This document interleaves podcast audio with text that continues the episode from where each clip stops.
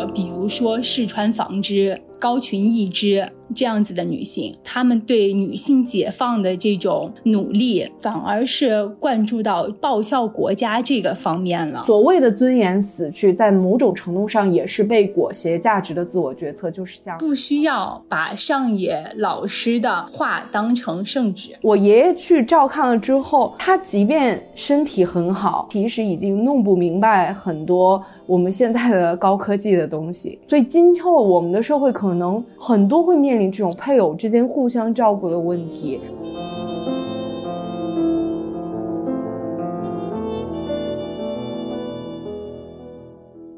大家好，欢迎收听《偶然误差》。偶然误差是一档以名词解释为起点的播客，我会针对当下最流行或者我感兴趣的词条进行一番解释。当然，解释的过程当中难免会出现一些。流动的偶然误差。今天我们要讨论的词条呢，叫做上野千鹤子。我们也非常荣幸的请到了两位老师，薛梅老师和邹韵老师。两位老师先跟大家打个招呼吧。大家好，大家好，我是薛梅。嗯，大家好，我是邹韵。薛梅老师和邹韵老师呢，作为译者，是翻译了上野千鹤子《父权制与资本主义》这本书，后来也翻译了之前小林在月报里边也提到的很喜欢那本书，是为了活下去的思想。啊，非常荣幸请到二位。关于节目的惯例，我们还是要简单的对上野千鹤子这个词条做一个简单的解释。OK，那我来先介绍一下上野千鹤子。上野千鹤子是日本著名的社会学家，东京大学名誉教授。本科期间呢，他在京都大学学习社会学。六十年代曾经参加过学生运动。毕业之后，他从主妇研究开始，引申到了更多与性别相关的领域。那上野对女性以及性别议题的关注，受到于他从小在自己家庭内部的观察，对自己女性身份的厌恶，以及在参加学生运动时的经历所启发。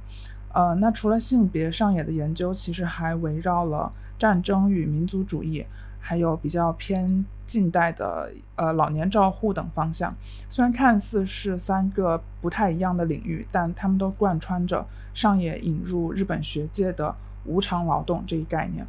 嗯，今天我们节目策划大纲的脉络也主要是围绕着上野千鹤子的性别研究、战争与民族主义和照护三个方面主要展开。呃，首先还是表达感谢。呃，薛梅老师和邹云老师翻译的《父权制与资本主义》，在我当时读来的时候就非常激动。读过的朋友可能都知道，在这本书的上半部分有一个比较复杂且成体系的对于什么是马克思主义女权主义者的研究，啊，读来是非常非常舒适、非常痛快的。这期节目，我们我和小林策划也是在去年的时候。因为去年我们作为读者也好，作为听众也好，能够在很多文化环境的讨论场合当中看到“上野千鹤子”这个词条，也包括去年好像在出版行业大家不约而同的称作是“上野千鹤子年”嘛。包括去年的很多热点的社会性事件，比如说上半年的唐山打人事件，很多时候我其实都是在上野千鹤子的很多书籍得到了很多答案。但是在我和小林的讨论当中，也发现自己其实还还有很多浅白，甚至还有很多疑惑，是我们两个对谈无法解决的。这也是我今天想寻求 两位老师的解答的一个出发点哈。其实谈到热点事件，不知道两位老师有没有接收到？就是前不久吧，呃，上野千鹤子在互联网内有一个比较高的讨论热度的。事件就是他和 B 站的两个 UP 主，其中一个视频是三位 UP 主一起采访了上野千鹤子。我不知道两位老师有没有看那个视频？有看，当然有看，嗯，有看，有有关注的，嗯嗯 嗯，我我当然看了这个北大的三位女生对这个上野千鹤子的采访，然后还有一位是男的男性 UP 主对上野千鹤子老师的采访。然后，呃，针对这个视频的讨论，特别是，呃，最后微博还有人爆料，就是称，呃，策划者在针对女性采访者和男性采访者有这种一踩一捧的嫌疑的时候，不知道有关这方面的讨论，大家有没有看到过？呃，就针对这个问题呢，也有人讨论，就是说，哎呀，上野老师以后再不要掺和这些自媒体做的活动了，觉得这样的策划不妥，或者是就是以一种并不严肃的形式来讨论女性主义，呃，不太好，这种形式不太好。那针对这样的声音呢，其实我想说，我觉得这种形式，呃，也不失为一种。传播女性主义思想的方法，而且上野千鹤子老师在日本从八十年代开始，不仅和学术的这个领域打交道，也和各种自媒体啊媒体打交道。所以，针对这样的一个情况，他有非常清晰的思路，在这样的一个场合，在这样的一个对话的呃情况下，该传达怎样的一个思想？我觉得他是有自己的认知的。我觉得这也不失为一个很好的机会，引起大家的一个讨论吧。嗯，我是这样子的，呃，关于这一点呢，他们不是比较引起热议的，就其中一个就是全西西，呃，问了那个上野千鹤子，他为什么就是没有还没有二十岁的时候就已经没有结婚的打算嘛？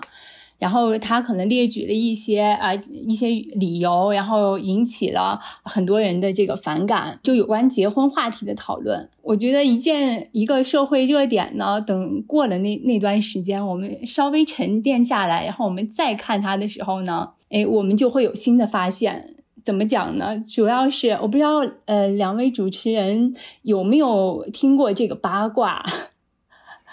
什么八卦？你们没有听过吗？在日本已经爆炸了，这个消息就是日本的八卦周刊啊，一个八卦周刊上面刊登就说，其实上野老师呢，呃，之前已经跟一名叫色川大吉的教授结过婚。我好像有印象，但是马上就被辟谣了。这个好像我我不确定有没有被辟谣，但是。说到这个辟谣呢，就是上野老师呢，就是前几天吧，他自己在他的推特上面，然后就说他自己来回应，但是呢，回应是在十天以后，三月三月十五号，他要自己亲自回应。那我觉得呢，无论，也就是说呢，他到底结没结婚这件事，大家都是嗯，现在还不清楚。但是我觉得呢，无论是上野千鹤子老师，嗯，他到底有没有结过婚？这是关于女性自己的一种自由的选择吧，就是你不能因为说上野老师你不是一个女权主义者吗？那你怎么结婚了呢？你不是讨厌这个制度吗？我觉得也不能用这种就是教条主义式的女权主义去圈定某一个女性她自己的选择。呃，您提到这一点，恰恰是我看那个戴锦华跟上野千鹤子老师的对谈当中。其实戴锦华老师提到了一点，说现在我们分化是结了婚有孩子的和结了婚没孩子的，可能未来这种分化会越来越严重，会越来越细。未来可能会说啊，结了婚没孩子的和没结婚有孩子的等等等，这个群体如果越分越细的话，他们的声音就越不被听到。呃，山野千鹤子的思想方向，可能我读来的感受最大的感受就是，即使声量最小或者是数量最少的群体，对应有的权利据理力争，上野千鹤子也要让这些小声音和小群体被听到。所以我当时看完这个视频的感受，或者说对大家那种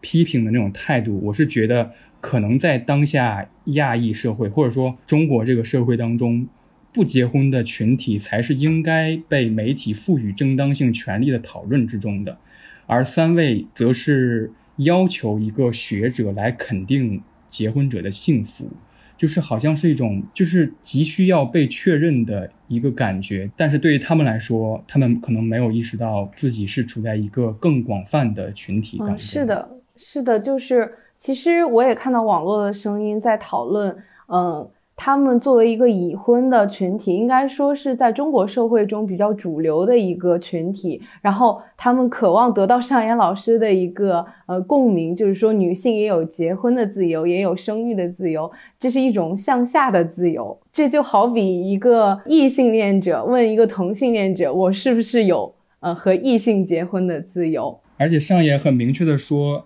女性主义思想是一种自由的思想。所谓的有瑕疵的女权是什么样子的？是完美的女权是什么样子的？我觉得，呃，那个 UP 主说的这个形容，我觉得还蛮有趣的。所谓的有瑕疵的女权，其实我也想问两位老师以及小林，你们是怎么看待女性群体内部，或者说女权主义内部有这种分级吗？或者是分化？首先，我个人并不是很同意，呃，将女权分化成有瑕疵的和完美的。觉得这个也和阶级有关吧，因为毕竟。呃，在一个人口基数这么大的国家当中，就是女性本身她的人口就有很多。那在这样相当一个大规模的群体内部，她没有阶级分化是基本上是不可能的。那她如果处在一个阶级，比如说，嗯，家庭条件更好的群呃背景之下，那他接触到的东西，他接触到的资源肯定是更多的。他们的思想可能某种程度上来说是。资本主义的一种再现吧，就是对。那有一些他可能，比如说家庭条件并不是很好的，他他并不是主动选择去附庸这个资本主义的逻辑，但是他无形之中，因为他只有这样一个选择。对，那在这样的群体当中，我觉得出现分化是一个很正常的。对你提这点，我恰恰是从两位老师翻译的《父权制与资本主义》那本书里边得到了某种。解答就是山野仙鹤子创造了一个模型，叫做亚洲式的阶级分化。第一个阶层是有钱去支付再生产劳动的，就是付给再生产劳动的佣人的钱，可能只是他日常报酬的一小部分。然后第二个阶层就是他付出的再生产劳动的钱跟他得到的报酬相当，为了支付这个再生产劳动的钱，他们要出去工作。然后最底层，他们既没有钱支付这个再生产劳动，他们还需要出来工作。首先就是我觉得，瑕疵有瑕疵的女性主义和完美的女性主义，呃，提这样的看法，就一定是把女性主义当做一种教条。换一个说法，他把女性主义的一些思想当做圣经啊，那看我所做的或者说我的言行符合了多少。比如说我百分之一百符合，那我就是完美的女性主义；那我可能只有一部分符合，那我就是有瑕疵的女性主义。我觉得这样的看法是不对的。所以邵岩老师也在那个视频中很快的呃就做了这样的一个回应，就是说呃你们生活的这一代人可能觉得。自己出生的时候就有女权主义这样的一个思想了，但是呢，就是上野老师他们这一群人是真正在现实生活中遇到了一些性别的麻烦，一些作为女性的不公平待遇，所以他们才想要去改变社会，通过一些解放的理论、解放的思想。那我们在不断的讨论如何解放女性的时候，一定会出现女性的各个。阶层也好，或者说我们可以说是叫做兼主体性啊，包括阶级啊，再包括这个民族，再包括一些性取向等等等等，女性这样的一个庞大的群群体，我们可以说它绝对不是铁板一块儿，有分化，我觉得才是正常的。如果只有一个绝对正义的、绝对真理性的一个呃圣经在那里来告诉我们如何做女性，我觉得这样反倒。不是女性主义所追求的自由的精神。就接着刚才邹韵老师的话吧，就是其实我们每一个人呢，我们有多重的身份，就是兼主体性嘛，我们既是。一个女性，就拿我来说，我既是一个女性啊，也呃也在也是，比如说一个老师，然后也是一个汉族的人，或者也是一个中国人，然后也是一个女儿，就有各种不同的这样子的属性的叠加。那所以我们在分析问题、看问题的时候呢，嗯，我觉得性别它只是其中的一个坐标而已。嗯，就性别理论只是其中一个坐标，所以当我们只是就性别问题讨论性别的话，你就会产生很多疑问：为什么在性别女性群体当中会有这么多分化呢？因为你只用性别这个坐标，呃，去看待这个问题，其实有很多不同的参考的项目，我们可以，比如说，就是刚才小林所说到的，嗯，这个阶级的问题，它是对我们。就是不同，就女性群体里面，呃，影响女性群体的一个，也是一个非常大的因素。那包括其他的，如果我们把视线放到呃呃，放眼全世界，有比如说，嗯，发达国家的、发展中国家的，还有一些稍微比较落后一些国家的，这这些女性呢，她们所面临的问题其实都是不一样的。嗯，所以我希望大家能在这个考虑嗯女性主义问题的时候，也可以适当的加入一些其他的综合的视角来综合考量。嗯嗯，好，谢谢两位老师，你们的回答恰恰回答了一个我想问的问题。呃，这个问题是我在读《开场女性学者访谈》那本书里边，戴锦华老师他说的一个言论。呃，戴锦华老师说的是这样的，他说。呃，在他的一生当中，一直有两种评价体系伴随着他，一种是说他过度女性化，认为他的文字太过情感化、太过情绪化，或者是认为他的文字修饰性过强，不够学术、不够严谨；而另一种评价体系是说他不够女性化，文字过于严密了，过于过度逻辑了，缺乏女性的气质。他说这两种。评价体系实际上指向的是一件事儿，就是相信女性是一个和男性相比具有本质性差异的群体。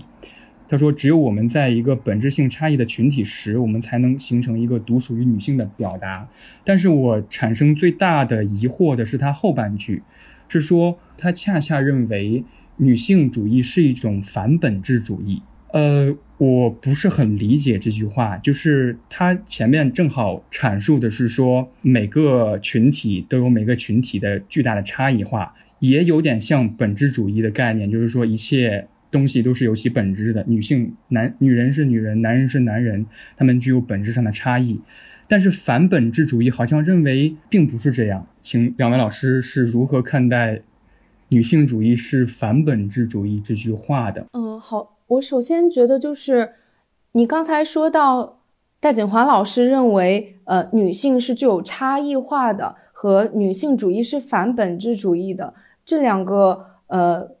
这两句话或者说这两个命题，呃，并不矛盾。当我们说女性是具有差异化的时候，比如说阶级，我们说阶级其实并不是一种本质主义。虽然，呃，比如说一个人他从小是在农村长大。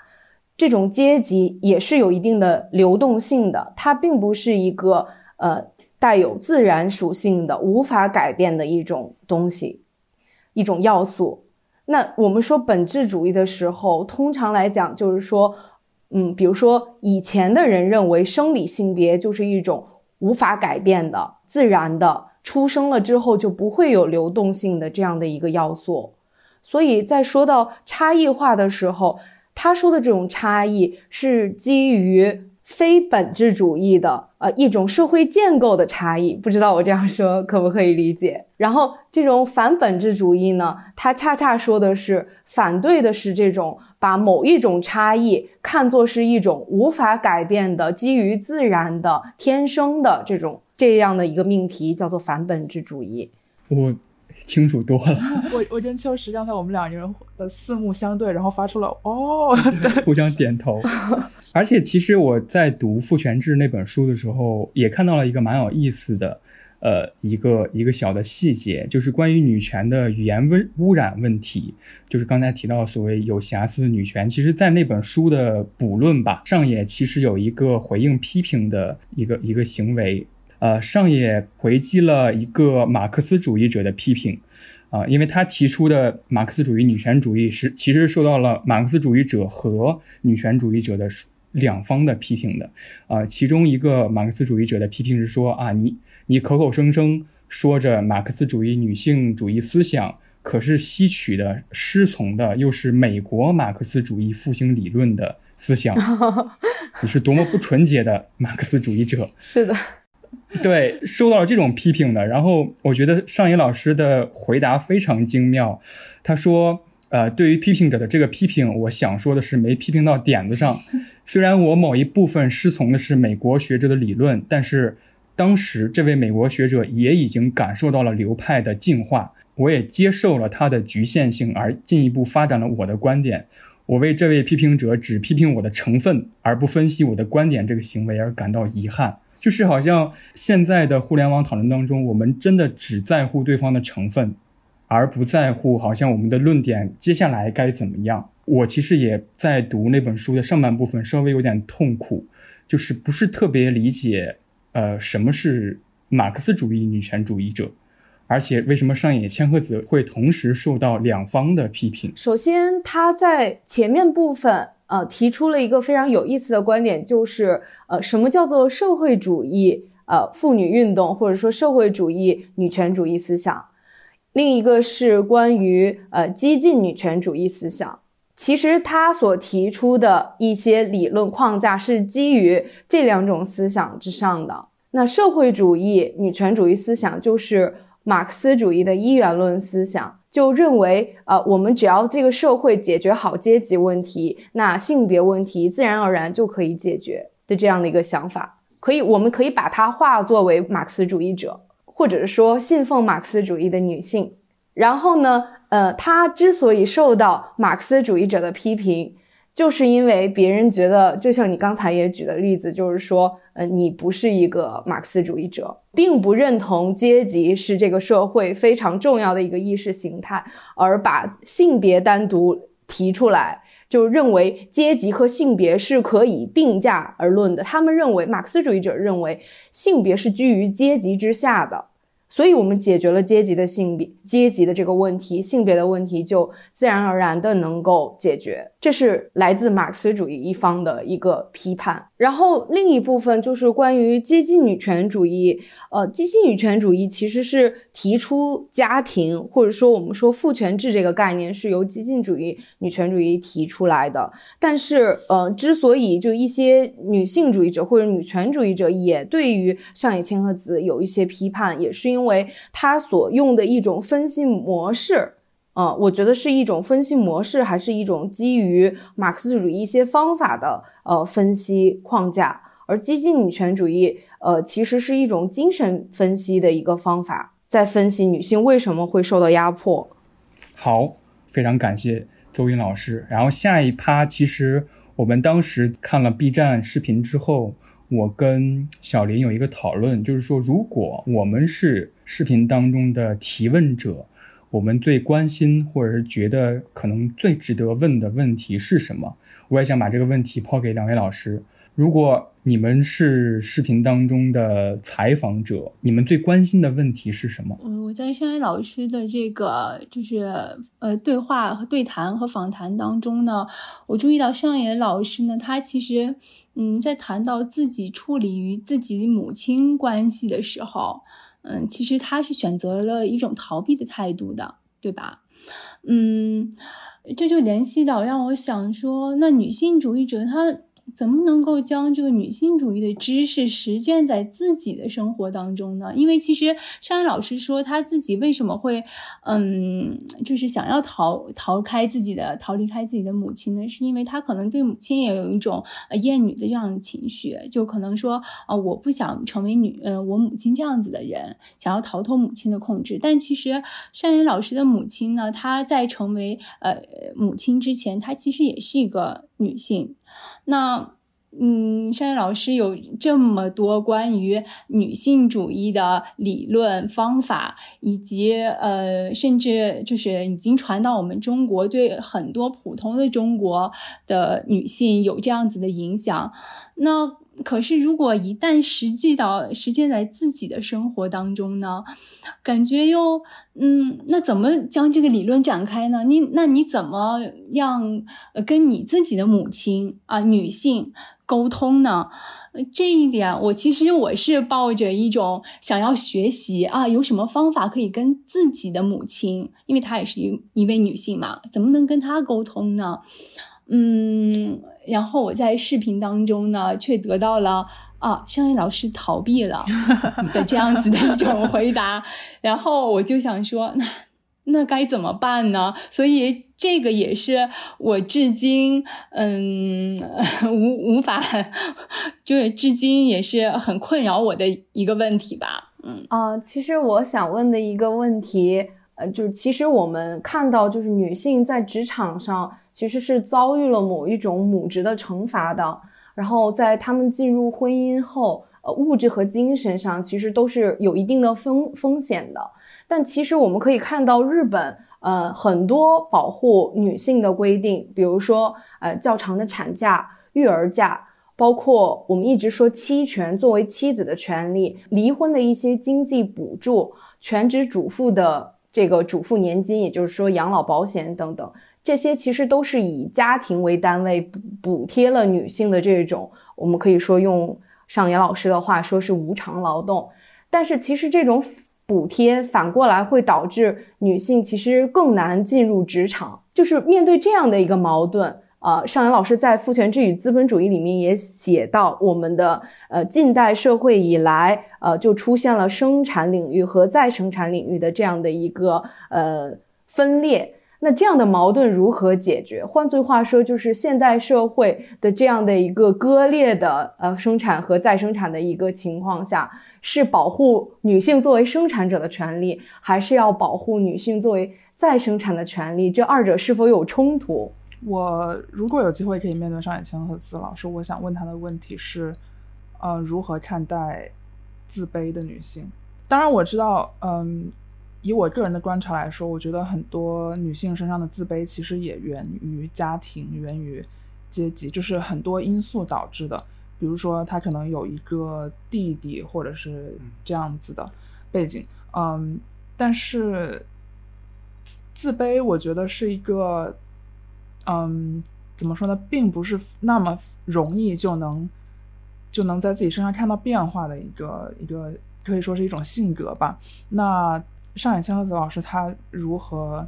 看待一个自卑的女性？我我是明白，对，产生这样一个问题。我觉得小林的问题可能一会儿我们会谈到，可能就是跟孔若关联度比较强。然后刚才邹韵老师提到的那个生产和再生产之间的关系，恰恰在《父权制》那本书里面提到了，就是它有一个比较长的阐述，就是父权制与资本主义的。三次妥协和合谋吧，啊，其中第一次就是家电的发明，比如说洗衣机啊什么的。其实这个问题是我跟小林之前在做策划的时候提到的一个问题：洗衣机、烘干机这类的发明是否解放了一定女性在家庭内的再生产劳动呢？但可能整个的环境并没有改变。然后第二次就是一战后期，很多男性去战场上面，然后无法。保证社会当中的很多工作和岗位有人在做，所以宣称说啊，女性，你们努力也可以干和男性一样的活儿。然后第三次就有点像刚才邹云老师提到的，是第三个发明，就是中断这个发明，在结婚之前你可以作为一个劳动力在市场上劳动，然后结婚之后，比如说给你三年到五年，就是你生孩子，在孩子急需要。母亲这个角色去看护的这几个年份，你是专注家庭的。中断时间结束之后，你们再回归到市场。所以这三次妥协跟合谋，我觉得是恰恰我也想知道，在当下是如何解决生产力和再生产的矛盾的。这让我想到了前不久我看的一个新闻，就是因为最近在开大会嘛，有一个提案是说。就是每周休息一天，然后每个月月底连休五天的这个提议。然后当时我看到这个新闻的时候，办公室的很多同事都发出了“这个人到底工没工作过？”这恰恰有点像山野千鹤子在《父权制与资本主义》那本书里边提到的一句话，我觉得很精辟。这种提案恰恰是让受益者困难。嗯，我们每个月月底好像真的拥有了五天长假，但是他们完全没有想到。单休这件事是多么痛苦，以及保证八小时工作制已经很困难的当下，再提出这种这种看似让受益者有利，而且刚才薛梅老师提到的如何和父母探讨这些话题，其实我切身处地的感受到的这一个经验就是上个月嘛，上个月是过年回家嘛，回家之后茶余饭后就跟我妈有一个比较激烈的讨论。我也把我读到的 上野千鹤子的很多理论和书中的细节就复述了出来。我和我伴侣之间还有很多，比如说家庭内的劳动啊、无偿劳动这些事儿都没有探讨明白。而且我觉得结婚并不是保证了这些问题得到解决的一个制度。我把这些话给我妈说了，然后我妈生气的说一句：“早知道让你读书。”就是让你读这些理论，哎，就不让你读书了。我我我我父母的回答也是这样，你真的是读书读傻了吧？哦，我妈的回答是一模一样的。我还跟我妈说呢，说我恰恰认为，嗯，就是因为你们让我读书，才让我拥有现在这样的。自己，嗯，因为我个人呢，就是在遭遇这种，嗯，呃，这这个和父母抗争的过程，嗯，因为呃，我读完博士啊，然后再回国，嗯嗯，以以现在中国社会对女性呃的这个目光来看啊，是算是一个呃比较难结婚的，一个是年龄啊，一个是高学历，嗯，但是呢，我现在会采用一些迂回战术。因为我，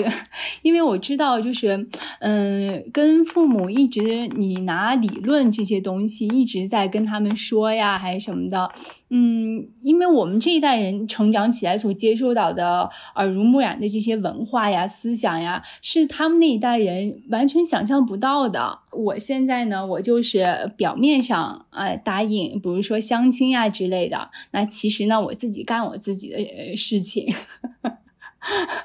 就是一个迂回战术啊，能拖多久就拖多久。虽然我跟年长大家几岁啊，两位主持人，但是我觉得咱们中国的中国式的父母呢，可能那一辈的父母就是对孩子寄予了太多的自己的一些希望，而他们把这些希望呢，都化成是“我是为了你好”这句话，我是为了你的幸福。为了你着想，其实我自己理解，呃，什么才是真正的为我好呢？那就是想我所想。对，嗯，对，这也是就是，呃，这也是上野老师在呃其他的一个访谈中有回应过的，就是说我们这一代经历的是呃少子化的年代，呃，通常都是呃独生子女家庭为多，所以在这样的家庭中，对于父母而言，呃。养育孩子是一场不可不可以失败的过程，对，所以对于独生子女而言，会或者我们这一代的人而言，呃，和父母沟通变得更为困难了。其实我有一个问题想问二位老师哈，就是刚才在听宣梅老师谈到的时候，自主选择的，我现在要做出怎么怎么样的行为和行动，其实这个也是在戴景华和上野千鹤子的对谈当中。提到的一个问题，这个问题也是我想问两位老师和小林的，就是上野千鹤子说，其实对女性而言，有选择、有选项最为重要，但是这也是新自由主义盛行后产生的问题，就是选择太多了。上野千鹤子和铃木良美对谈集的那个那本书《始于极限》当中，铃木良美就她选择了进入 AV 界，没有任何人逼她。对于上野千鹤子来说，我们面临太多太多的选择，恰恰容易产生问题。就比如说，我觉得我做什么事是我自主选择的结果，但是恰恰有点犬儒的姿态出现。我不知道二位老师是如何看待选择太多会产生问题的这件事儿。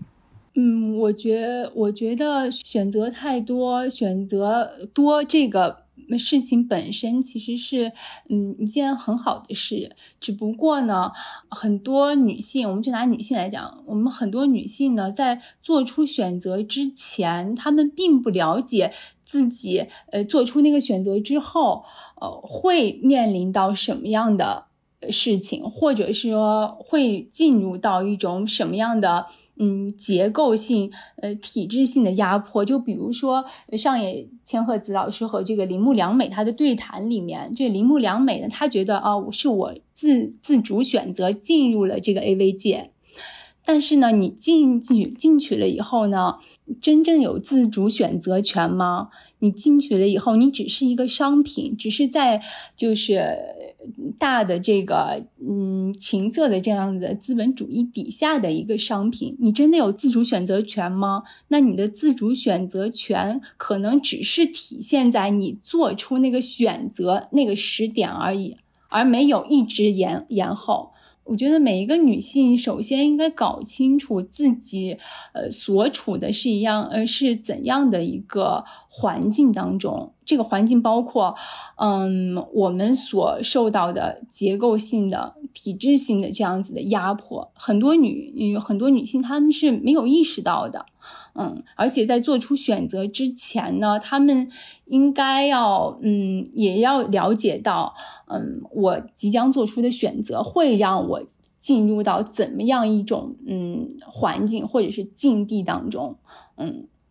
我这是我的理解，嗯，我也很同意申伟老师刚才说的这一点，就是自由选择的一个前提，就是你要理性的认知你将处于怎么样的风险，面临怎样的一个呃风险，所以这应该在我们做选择之前，对于一些信息应该是公开化的。我举一个很小的例子啊，可能我们很多女性在日常生活中会面临的一个问题就是呃生育。呃，是否自由选择生育这样的一个呃问题？那其实很多女性，你可以说她是自由选择啊生育了吗？其实并不是如此。对于生育而言，很多女性其实并没有清楚的认知到生育会给自己带来怎样的一个风险。会给自己的今后的人生会带来哪些局限或者是机会？无论是欢乐也好，或者是痛苦也好，这都是应该我们在生育之前所应该知晓的一个事情。生育是一件不可逆的选择，就是我既然选择了生育，那生育之后啊，照顾孩子这件事情。可能就是我们没有办法挽回的了，所以我们在做这个自由选择之前就应该知道这样的一个信息。但是在现在的社会中，很多选择之前你是呃不需要知道的。呃，我不知道大家有没有体验过，就是如果你和父母那一辈如果调聊生育这个问题的时候，就说呃人家都生了，你你有什么 你你有什么问题，或者是呃你不用想那么多，你现在越想那么多，你越不想。生，或者是你越不想结婚，越不想生育，所以他们似乎在告诉你的一个信息就是，你不要考虑那么多，你考虑的越多，你越恐惧这个问题。但我恰恰想说的是，你就是要考虑清楚了才做出选择。对，我觉得这很像一个试卷上的那种选择题，你的题目，嗯，就是当我们在面临选择的时候，首先我觉得应该是先有一个问题出来，然后才有一些选项。现在绝大多数女性面临的，就是之所以会产生困境，就是她们自己也没有看清楚这个问题是什么，而是直接站在了选项面前，然后被推着前进，主动或者说被做被动的要做出一个选择。对，我觉得这个讨论特别像是上野千鹤子和那三位 UP 主对谈当中提到的一点，就是其中一个结了婚的女性，她谈到说当时。年近三十，迫于很多方面催婚的压力，他选择了一次一次相亲，然后相亲当中遇到了很多不不公平的待遇和不愉快的经历等等。然后上野千鹤子很快说：“你这么多的不不公平的待遇，还是要选择相亲，说明你喜欢的是结婚这个概念，而不是男人。”对，好犀利，好清楚啊！就是你你渴望的是一个选择。这个是本末倒置的一点，而且其实我也有一个切身的经验。刚才作云老师提到的，无论是和父母的讨论当中带到的那种不让你考虑太多，其实是我回家跟我同龄人，特别是同性之间的讨论，就是有点像谚语那个山野千鹤子提到那个 homosocial 嘛，就是同性社会性欲望。他们会讨论什么呢？我只要发表我对于。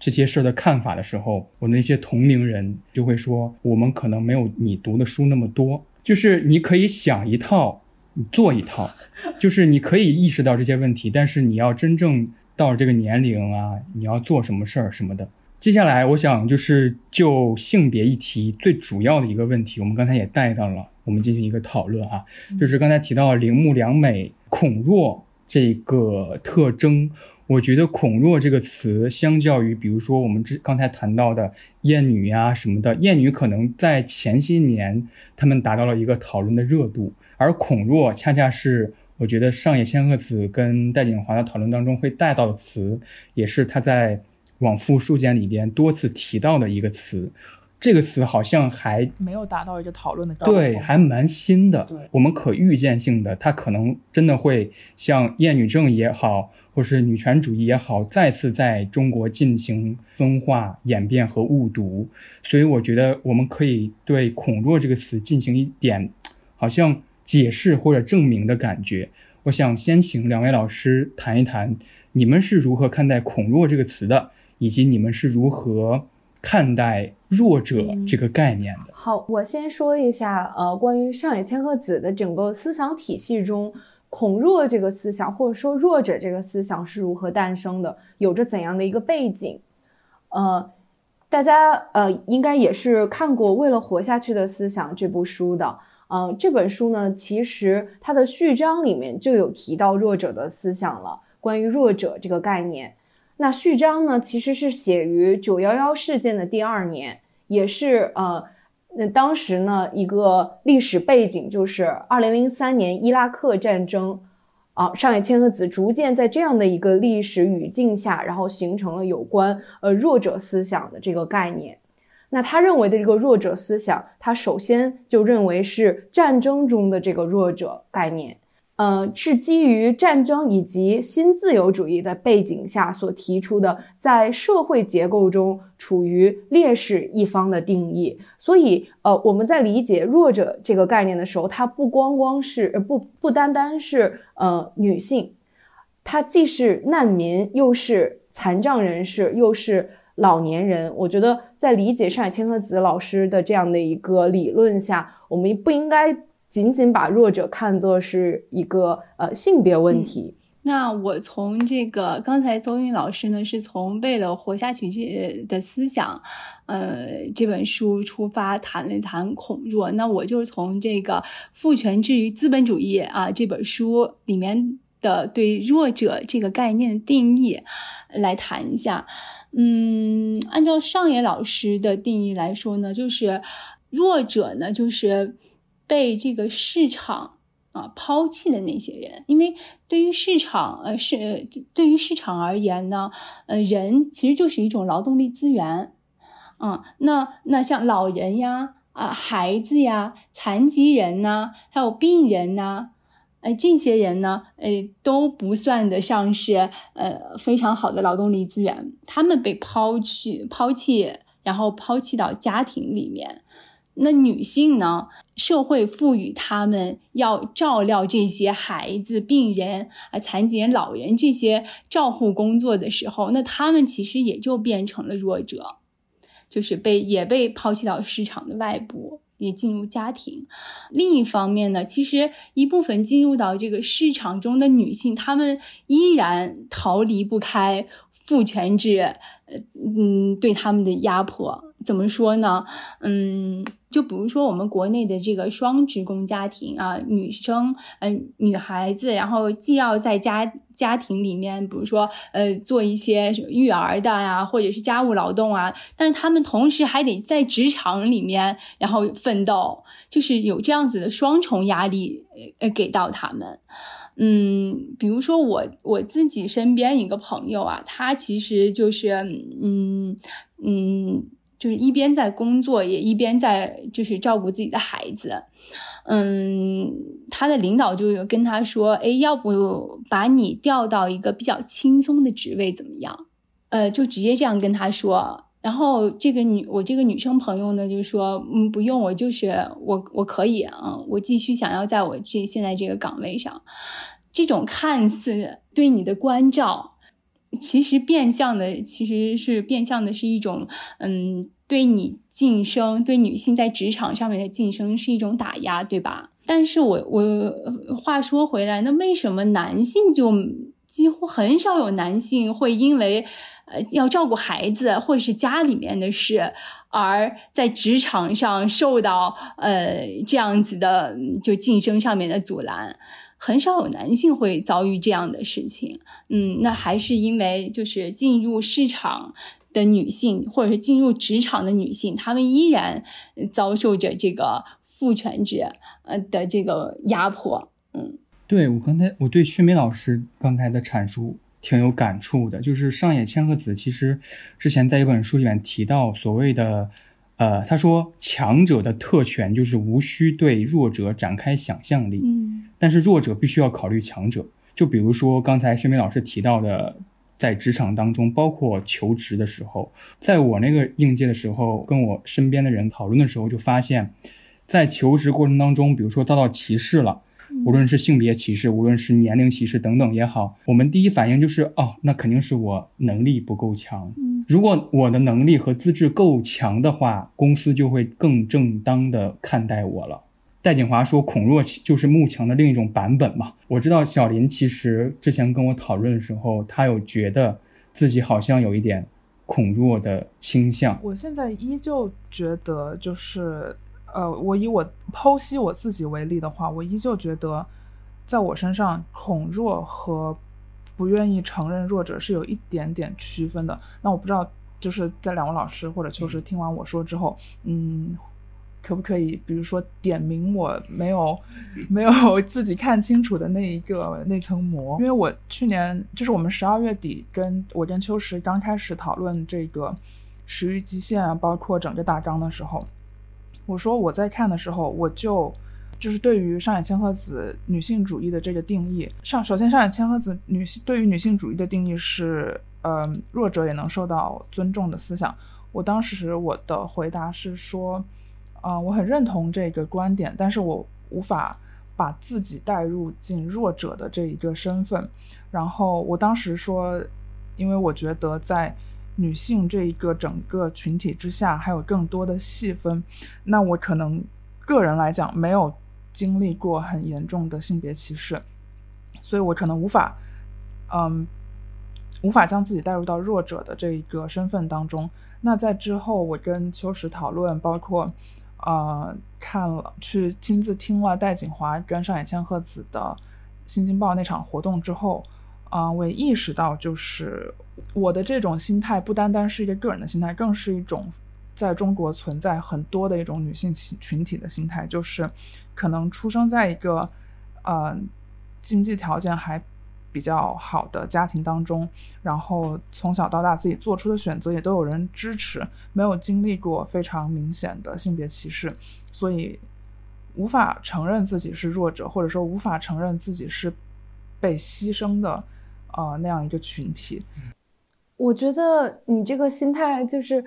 是非常自正常的，就是嗯、因为其实对于城市的。呃，家庭比较优越的一个女性而言，从小到大又没有受到过一些严重的性别歧视，是很自然而然的不认为自己是一个弱者的啊。所以上野千鹤子也并没有把所有的女性都定义为弱者，我是这样理解的，没有把所有的女性定为弱者。我不知道大家有没有关注她在东京大学入学式上面的讲话，她面对。呃，很多的应该说是新生啊、呃，大学一年级新生的同学，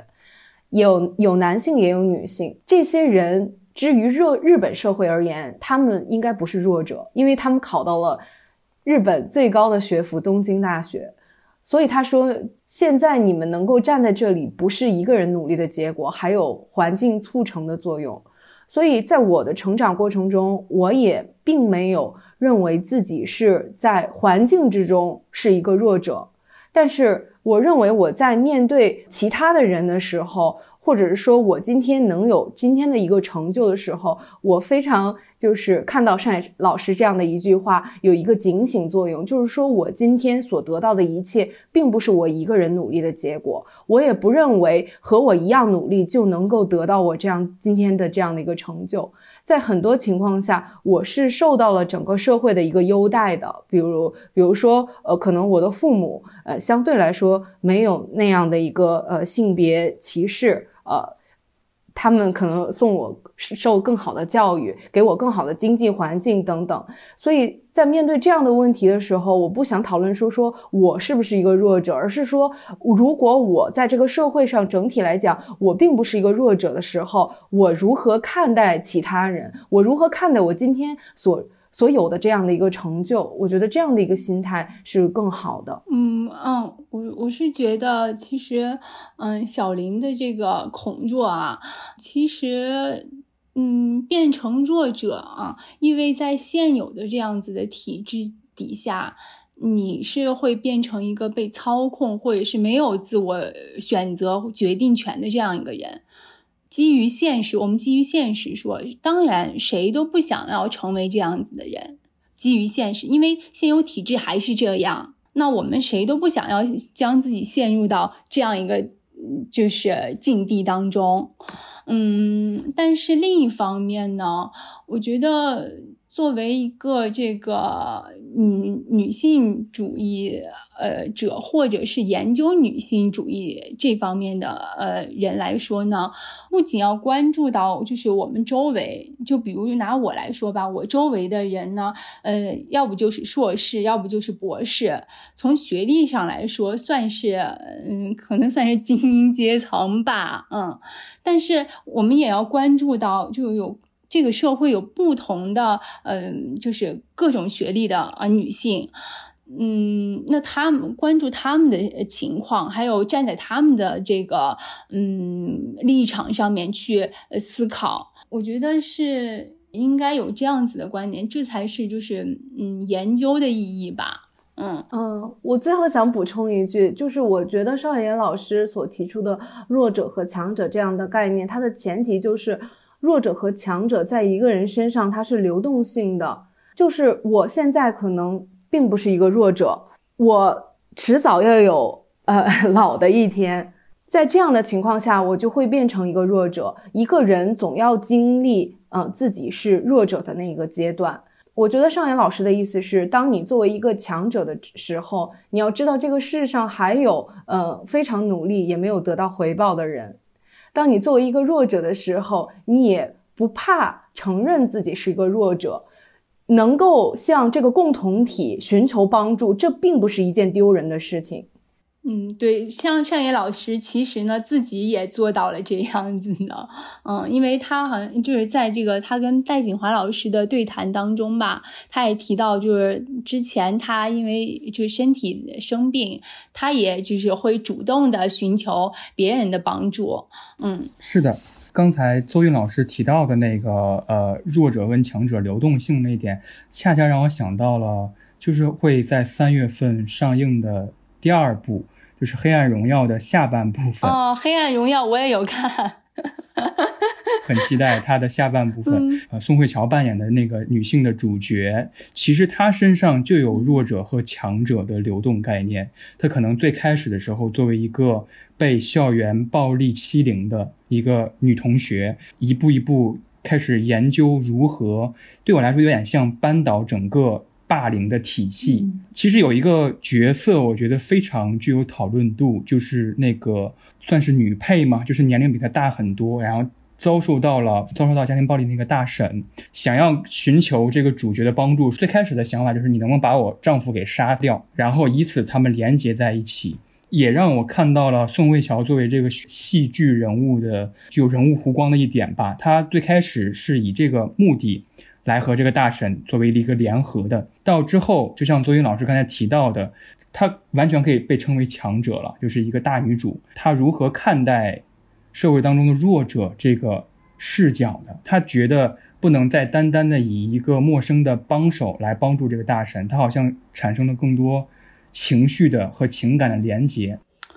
嗯，我觉得这个宋慧乔她所变成的这个强者呢，她不是有很多人，他们是呃经历过那个，比如说被欺负呀，经历过在弱势呃自己身为弱者的时候受到的一些呃遭遇以后呢，他等他们变成强者以后，他们会呃以同样的方式施加给其他的弱者，但是嗯，像宋慧乔扮演这个角色呢，他就不是嗯。比如说，像咱们这个，嗯，国内的国产剧里面有很多大女主，我不知道大家有没有了解。就大女主，我觉得从这些大女主身上也能看到很多恐弱的呃因素。嗯，所谓的大女主啊，我加引号的所谓大女主呢，她们只不过是把嗯性别，她们的性别从男性换成了女性，她们跟。他们所谓的大女主做的一些事呀，呃，都是嗯，男性对在父权制话语当中，男性会做出来的呃这这些事，而没有创立一个新的嗯对女性主义的这样子的思想，只不过是呃换了一下性别符号而已，但是它本质根本就没有发生任何变化，就是一些假的大女主戏，而且我个人也不是很喜欢这个。大女主 怎么样？还有小女主吗？嗯嗯，接下来我还是想，就是我们想聊一些生活中更能亲历感受到的一些问题，比如说就是家庭主妇这一个群体。嗯，上野千鹤子她最开始进入学界也是研究家庭主妇嘛，然后也是由她在日本学界引。入了无偿劳动这个概念，然后在《父权制与资本主义》这本书里面，他也介绍了很多。除了《父权制与资本主义》这本书当中，他在《从零开始的女性主义》这本书里也提到，就是在他出生的那个年代，同龄的女性几乎没有选择不结婚的，或者说是结婚之后依旧工作的这一类人很少，就是几乎。百分之九十五以上的女性都选择了在打引号的适婚年纪选择了婚姻，并且也，呃，留在了家庭内部。但即便这种就是他们主流的这种依附于男性的社会选择，但是在日本的妇女解放运动依旧是由这样一群人所推动的。他们建立，然后也参加了很多女性议题的研讨会。其实，在今天，不管是在日本还是在中国，越来越多的女性其实已经意识到了，嗯，家务劳动是一个存在于市场之外的这样一个劳动，然后成为家庭主妇也意味着从事无偿劳动。那在今天，其实很多年轻的家庭现在的育儿模式是，嗯，将双方的父母也加入这样一个。比如说，让已经退休了的老人带孩子，然后夫妻双方依旧在工作。那您二位认为，就是这样的一种育儿模式，能不能就是瓦解女性一直以来被困在的这种母职之中呢？有有一个迅速插一嘴的，我想附加一个疑问，就是刚才薛梅老师其实提到了一个，他提到职场当中为什么女性的育儿压力在职场当中。会被放大，而男性就没有相关的育儿压力。这恰恰是我在看上野千鹤子的那个视频里边，他提到说，呃，他来自有一个小小的震撼，就是来自上野的他的朋友。他说，啊，你平时工作这么忙，为什么不把孩子交给丈夫来养育？然后他的朋友说，啊，交给丈夫我不放心，所以他形成了一种再生产的内化，就是我甘愿来做这种事儿。这也是我也想问的附加的一个问题，就是近代的家庭无法很好的运行下去，有没有这方面的成因？我先反驳一个点。就是当我们一直说女性解放或者说女性主义的时候，我们似乎一直在关注那些未婚的女性，或者是已婚带着年幼孩子的年轻的女性。我们刚才提到一个问题，就是隔代育儿是否能够帮助女性解决她们的这种母职问题，但我们完全没有考虑到四五十岁那些帮。呃，自己的女儿或者自己的儿媳妇儿带呃孩子的这些呃中老年女性，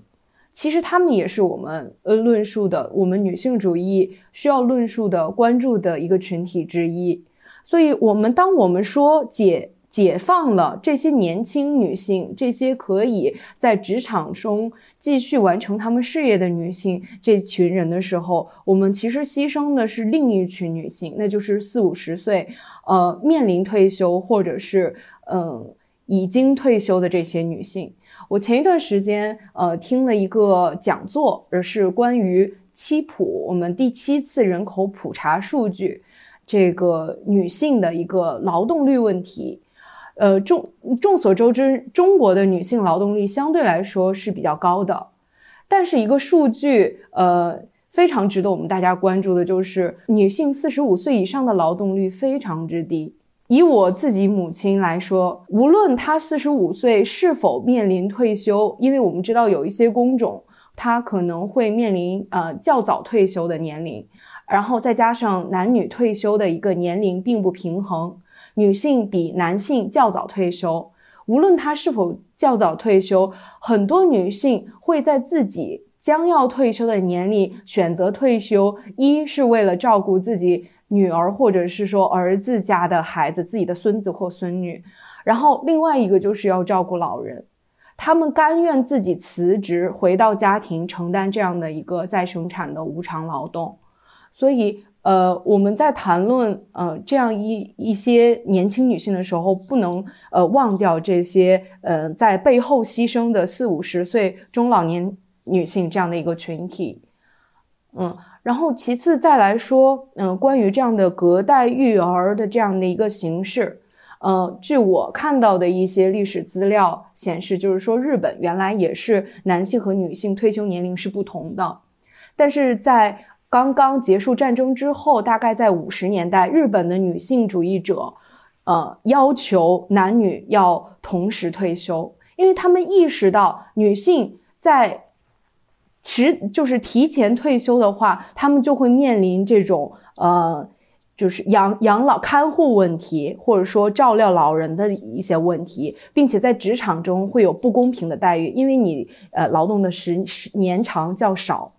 所以，女性主义者他们首先要提出来，我们要和男性一个年龄退休。所以到今天，日本的男女退休年龄是一样的了。我们中国为什么就是女性的退休年龄要早于男性？在很多层面上是为了基于所谓的保护女性。以往来讲的话，我们更多的劳动是体力劳动。然后他会觉得上了年龄的女性，她们没有体力在做这样的一个劳动了，所以让她呃提前退休。那现在面临的这个情况就是说，呃，更多提提前退休的女性，或者说更多结束自己事业的女性，其实是在做这样的一个再生产劳动的。我的结论就是说，首先不能把呃解放一群女性，然后来牺牲另一群女性这样的一个逻辑。那其次。我觉得是不太可能的，因为从我们整个人口的一个结构来看，呃，我们之后的呃这样的一个年龄，到我们这一代了，再来做育儿劳动，呃，隔代育儿的话，应该是很难的。嗯，大家可能从刚才宗韵老师的这个就是这个话语当中，可能隐约已经察觉到了，就是他其实在说的就是，就算隔代育儿。这个育儿或者是家务劳动，其实还是女性，只不过是在女性的代际之间转换。原来是呃二三十岁的，现在转成了他们的妈妈。我们可以关注一下，就是呃联想一下自己啊，呃自己家庭或者是自己现实生活生活当中的一些事。就比如说，你看过就是给带什么孙子呀、外孙、外孙女呀这些的老人，大部分给带孩子的。好，好像是嗯，奶奶或者是姥姥比较多一些。那爷爷或者是姥爷他们的育儿方法是什么呢？他们可能就说：“来，姥爷给你买一个好吃的，我陪你玩一个什么？”真正育儿辛苦的那那一个部分，他们没有，完全没有参与到。所以呢，家呃隔代育儿呢，其实是在不同呃世代的女性之间。呃，转移了。另外一个还有一个就是，呃，阶层的问题。呃，咱们现在已经取消了这个，就是农村户口了哈。之前我不知道大家有没有这样子的经历，就是，嗯，原来请家里请保姆，就我以我个人来讲哈，因为我是就是呃城市的，那请保姆呢，那就是叫远房的这个农村的这个亲戚。家的谁谁谁，但是请来的保姆，她的性别是什么？还是女性？很少，现在很少有看到男保姆。一个是可能就是男保姆，他们可能自己也对自己的这个职业不是很认同，就是在这个阶层方面的就是转换，但是也是在女性群体当女性的不同阶层当中的转换。啊，还有一个是，嗯，可能也是联系到阶层吧，就是国别。呃，上野千鹤子老师呢，他是在好像是在这个为了活下去的思想谈到白人女性，就比如说欧美的这些女性，嗯，她们在职场上大展身手、风光亮丽的背后，其实是有很多呃移民国家，就比如说是拉丁美洲啊、非洲呀这些国家的女性，帮他们就是从事家庭内的劳动。所以说呢，就总而言之啊，家务劳动呢，还是在女性的内部，无论是在代际，还是在阶层，还是在国别、民族，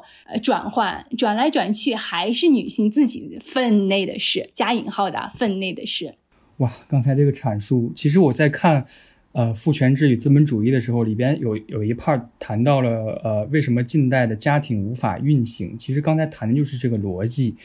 呃，无法运行原因，首先是因为女性不想再参与到再生产劳动当中了。可能再生产劳动，我还要做一个简单的解释。简单来说，就是发生在家庭内部的，他们认为不产生交换价值的劳动，后来被上野千鹤子提出说无偿劳动的那一部分，比如说孩子还没有成长成为劳动力。那育儿的这一大段时间就要付出很多的劳动。首先是因为女性不想再参与到再生产劳动了，他们这这个行为就会受到批评，然后被批评这些女性群体就会产生反击，就是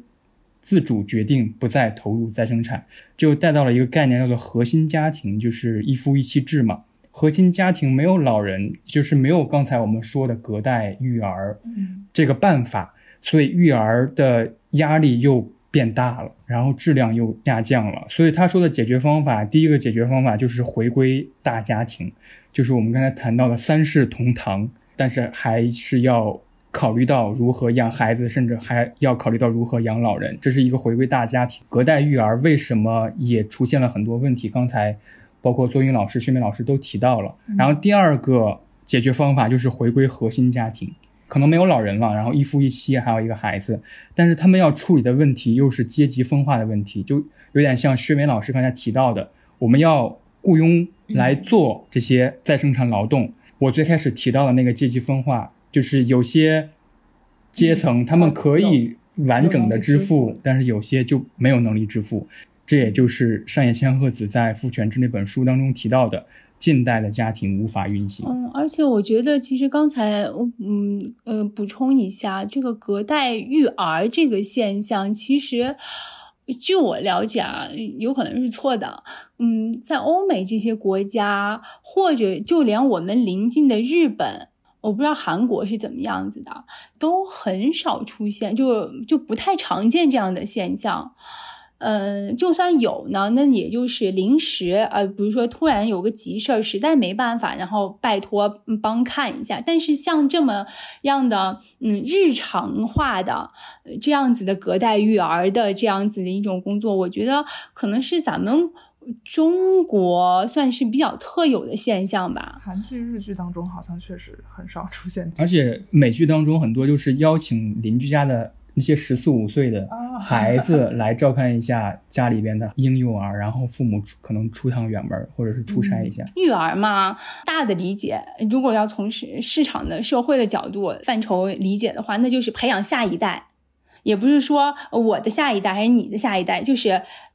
就大家的下一代，整个我们人类的下一代。那为什么不能集社会资源？呃，利用一下社会资源，一定要禁锢在自己的小家庭内部，自己使绞尽脑汁，然后使命想解决，结果弄得自己精疲力尽。我觉得这一点，这一点上呢，可能日本他们比如说托儿设施啊，尤其是一到三呃零到三岁之间的呃这个托儿设设施啊，公益性的这样设施可能会就是更好一些，嗯。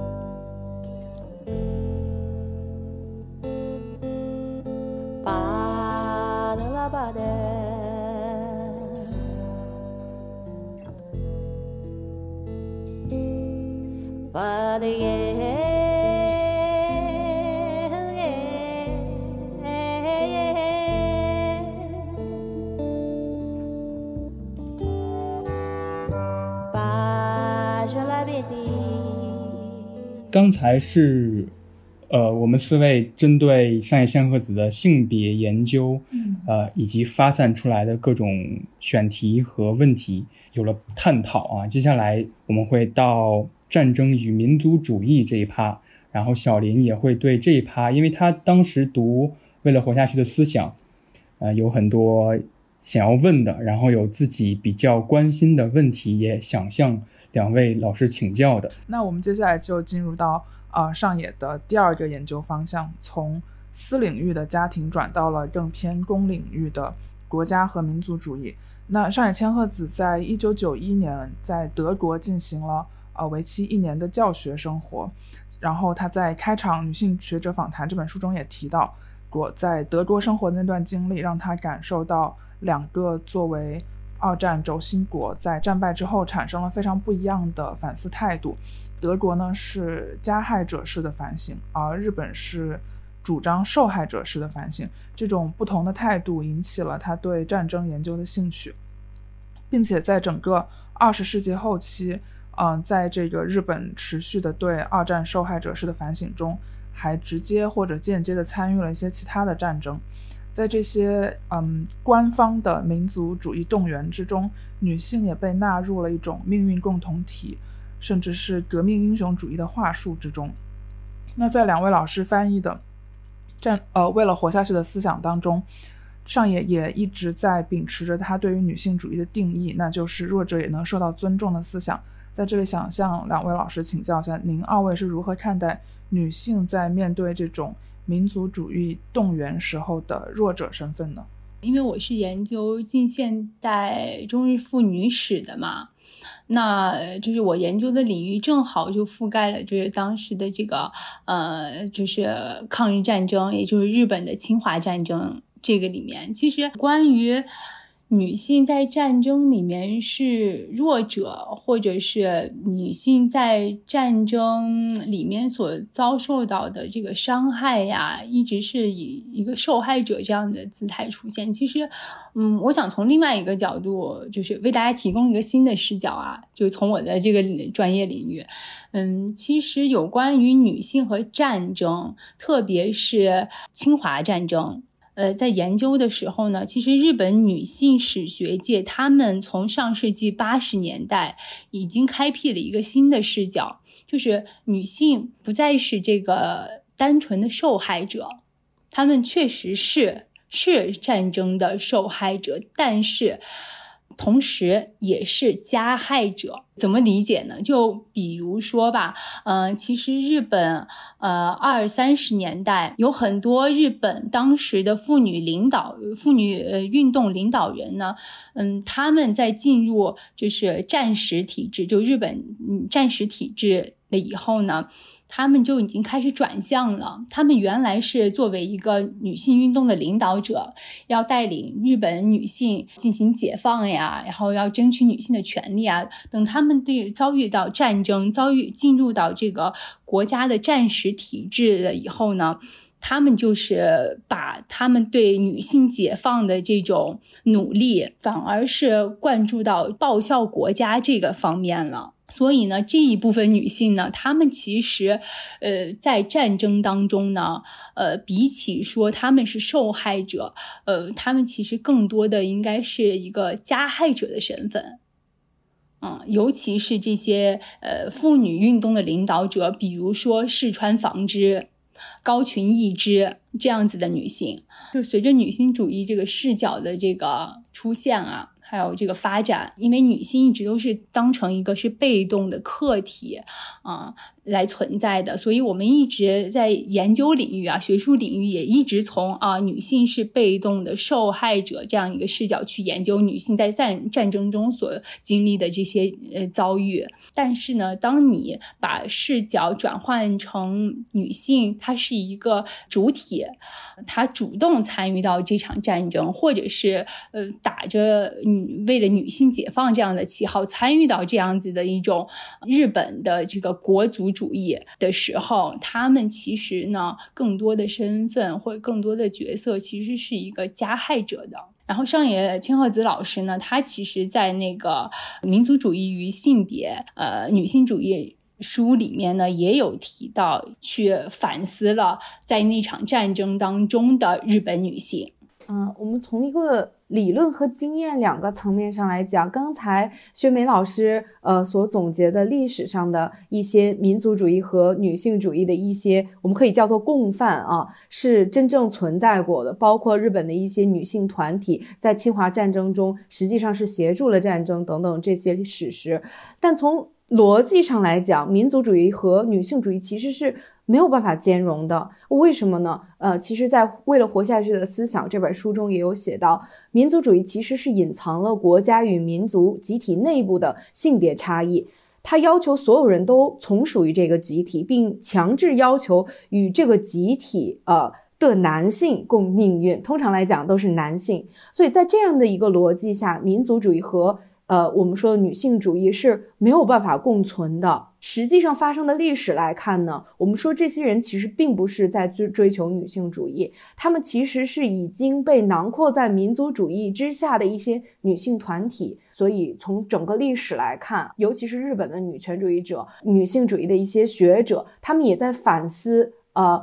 打着女性主义旗号的这些女性团体，实际上并没有在为女性发声，而是被囊括到了整个战争民族意识形态之下。其实我在看《为了活下去的思想》这本书的时候，嗯，想到了一个事情。呃，首先我在看这本书的时候是去年的十一月底，北京天通苑这个社区的居委会居委会主任吧，应该是。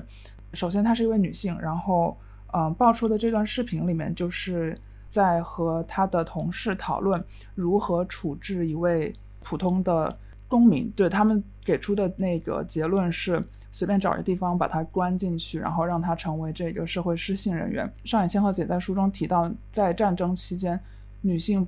也可以是加害者。嗯，我当时立马就想到了这个事情，而且我记得当时是他们提出啊，孩子才是他们的，就是他的软肋，是吧？我也记得。接下来想问的就是，您二位在研究的生活当中是如何看待日本社会中出现的一些民族主义事件，或者是近代日本中有没有一种这个？偏民族主义的社会氛围呢？那近代日本当然有很长一段历史都非常具有这个民族主义的氛围啊。从日本战前的昭和年间开始，然后就充满了这种民族的这种呃所谓的大东亚共荣圈的这种呃帝国主义或者说民族主义的这种意识形态。然后在当代来看的话，很多年轻人其实对爱国这个议题是毫不关心的。但是当他们过呃真正面临关于一些民族和国家问题的时候，也会遇到很多的争论和争吵啊。比如说呃最近来说，我们以上野千鹤子老师呃遇到的一些民族议题来说的话，在二零二零年，大家也都知道，呃东京奥运会呃有一段时间是延期了的。啊，因为呃突如其来的疫情，当时整个全世界对于疫情如何防控之下还能开运动会、奥运会，其实是一个不确定的状态下。当时有很多左翼的知识分子，包括上野老师本身，也开始公开反对呃东京奥运会啊。虽然这个东京奥运会在二零二一年还是呃我们可以说打引号的顺利吧，顺利进行了。呃，因为上野老师认为奥运会本身就是一种。民族主义的彰显，国与国之间的这种体育竞技活动，在某种程度上是代替战争的一种民族主义的一种呃争斗也好，或者说彰显也好，呃，包括围绕着奥运会的一些讨论，我们也经常听到一些比较偏民族主义的或激激进的一些的声音，这也就是他为什么反反对。这个东京奥运会举行的原因，因为他在很长一段时间啊，为呃所有的日本的这些官员也好，或国民也好，为了这个目标而努力的这种民族主义的或者说集体主义的叙事，呃，其实是在呃嗯牺牲了一些呃弱势群体的，因为我们知道，在国家预算有限的时候，在疫情这样的一个情况下，很多人可能面临失业。但是国家还要举全国之力，用这样的一个资金来办这样的一个盛会，所以他对这样这样的一个议题是公开表示过反对。那另外呢，就是关于呃上野千鹤子老师反对安倍晋三的一个国葬。那安倍遇刺了之后呢？日本的很多右翼集团，呃，主张啊，安倍晋三应该他的葬礼应该属于国家级的级别，也是会花很多钱用在他的葬礼上。那呃，上野千鹤子老师呢，就是动员了很多的一些知识分子，还有一些女性的团体，公开反对这个安倍晋三的国葬。那首先呢，他认为就是这种集体主义的，或者说民族主义的这种葬礼，其实嗯是。并不好的一种行为。再者呢，从女性的一个呃利益来讲，安倍晋三在执政期间推动了新自由主义，导致贫富差距扩大，导致很多女性被迫加入这种非正式雇佣。从女性的利益来讲，安倍晋三对于整个国家而言，对于女性而言又意味着什么呢？为什么要对她进行一个国葬这样的一个级别的葬礼呢？所以我觉得这也是蛮有意思的几个议题和话题，也可以看出尚岩老师不光是呃对于理论性啊，或者说女性议题、性别议题的一个参与度，在整个公共的舆论空间之中，呃，他也是一直在关注这样的一个新闻的一些议题的。嗯，是的，包括刚才邹英老师提到的奥运会相关的事件，其实我在往复书简里边也看到了尚岩老师对。奥委会他表达了非常多的不满，比如说就批评森喜朗的那套说辞。他说我们的女性理事就拎得清啊，某些女性就是非我族群、非我队伍的开会时间浪费了时很多很多时间。他说这种对女性分而治之是厌女症古往今来的老一套了。然后他在之后，比如说在跟戴锦华的讨论当中，他最后也提议说，我们就要做。拎不清的女性，她说，女性主义是一个自我申报的概念，由系红线隐隐联系起来的不同国家、不同职业，甚至处在不同社会阶层的女性。是的，所以就是，呃，之后出现这个东京奥运会的开幕式也好啊，我知道，呃，中国有很多批评的声音，就是说。哎呀，你们日本怎么搞了这么阴间的一场啊？呃，就是开幕式啊等等的。我反过来在想，其实有很多的左翼的艺术家在面对这样的一个情况下，并不支持奥运会，他并不想把自己的一个艺术创作成果在这样的一个自己不支持的运动的一个场域下展示出来，所以才有了这样的一个，我不能说它阴间，我可以说它很拧巴的一场运奥奥运会的开幕式。嗯，就我自己呃的这个观察啊，先说我自己对日本社会的观察，我觉得嗯，人民啊，其实嗯，大部分对政治没有那么关心。嗯，其实右翼啊，不就我们可能媒体上，然后说到的一些右翼啊，他们可能就是，呃，就说，哎，今天日本他们又说什么啦，明天又说什么啦，所以在我们这个呃脑海当中就觉得啊，日本好多好多右翼啊，因为我记得我留学的时候，我我我最常被我爸我妈问的一个问题就是。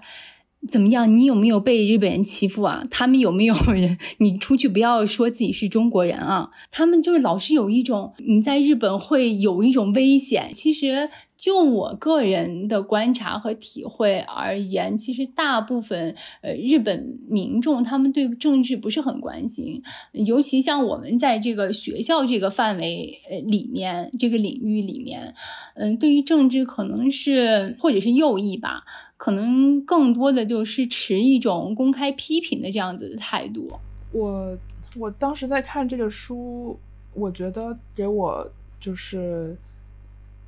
最大的冲击是在于，我觉得现在很多年轻人，包括我自己，对战争的印象并不深，绝大多数都是嗯，可能从历史教科书或者是一些历史题材的电视剧当中所了解。那其实，在这些作品当中。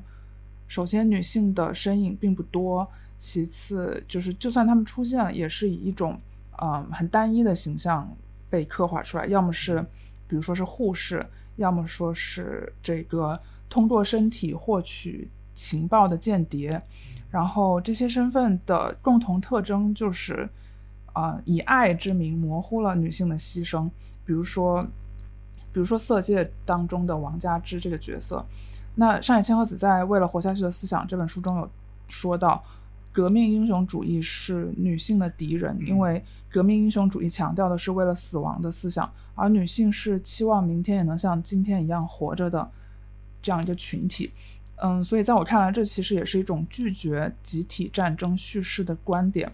然后这个就让我想到一本 关于二战非常有名的书，叫做《战争中没有女性》，作者是白俄罗斯作家阿列克谢耶维奇。然后里面有这样一句话，呃，是说在同一个人身上存在两种真实，一种是被强行隐藏于地下的个人真实，还有一种是充满时代精神的整体真实，散发着报纸的气味。前一种真实很难抵抗后一种。庞大势力的冲击，呃，其实去年界面文化采访过这个《战争中没有女性》的作者，然后在那篇采访中，他们提到，尽管阿列克谢维奇是白俄罗斯最有名的作家之一，但其实年轻人在就很多年轻人，嗯，有一种就是久仰他的大名，然后想要去真正接触他的作品。但是在真正接触到他的书之后，很快就没有兴趣了，因为他描写的那个世界，离当下的白俄罗斯人的生活相差太远了。那就是您二位认为上野千鹤子在民族主义或者说是战争这一个呃方向的研究，对于今天的我们，对于没有经历过战争的年轻人来说，有什么样的启示呢？嗯。我我觉得啊，就是刚才小林也提到，咱们这一代啊，不仅是你，也包括我，我们对战争的理解，嗯，都是从呃影视作品当中了解的。影视作品当中所呈现出来的历史，大部分就是夹杂着一些商业主义的行为。影视作品当中的对这个战争的描绘。可能就是无法完整或者是非常真实的呈现当时历史本来的面貌。我觉得这可能就是对我一个研究历史的人来说，呃，我觉得这是我比较幸运的一点啊。我通过查阅当时的很多大量的资料，我自己去触摸历史，我自己去接触历史，通过我自己的调查研究，然后我得出我。对那段历史的一个评价或者是总结，呃，就是当然上野老师关于战争方面的研究，其中最重要的一个试点就是历史的口述史。啊，刚才孙梅老师也有谈到，就是说，呃，历史可以是各个面向的。当我们回顾二零二零年的到二零二二年这一段历史，可能有不同的视角，那每一段视角，我相信都是真实的。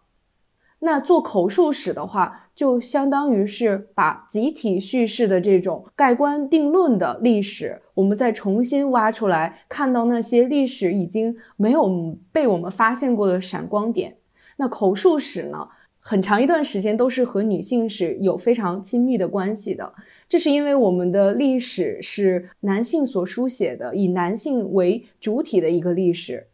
那在历史的长河中，女性的身影经常被呃忽略。所以刚才你说到，呃，战争中没有女性这本书里面，它记录了非常多在二战时期，呃，在苏联战场上，当时也是拼了命的女兵的这样的一些回忆。中国有一位很有名的嗯学者李小江老师，也是和尚岩老师做过对谈。嗯，那李小江老师他也在做这样的一个工作。就是呃，让女人说话这几部书中记录了中国近代史上很多女性的口述史，让他们用我这个人称来说话，而不是我们。我觉得这是一个非常有意义的工作。所以呃，在战争方面的研究对我们的启示，无论是从方法论而言，还是呃，对于我们现在对战争的一个反思而言，我觉得都是非常有启发性的。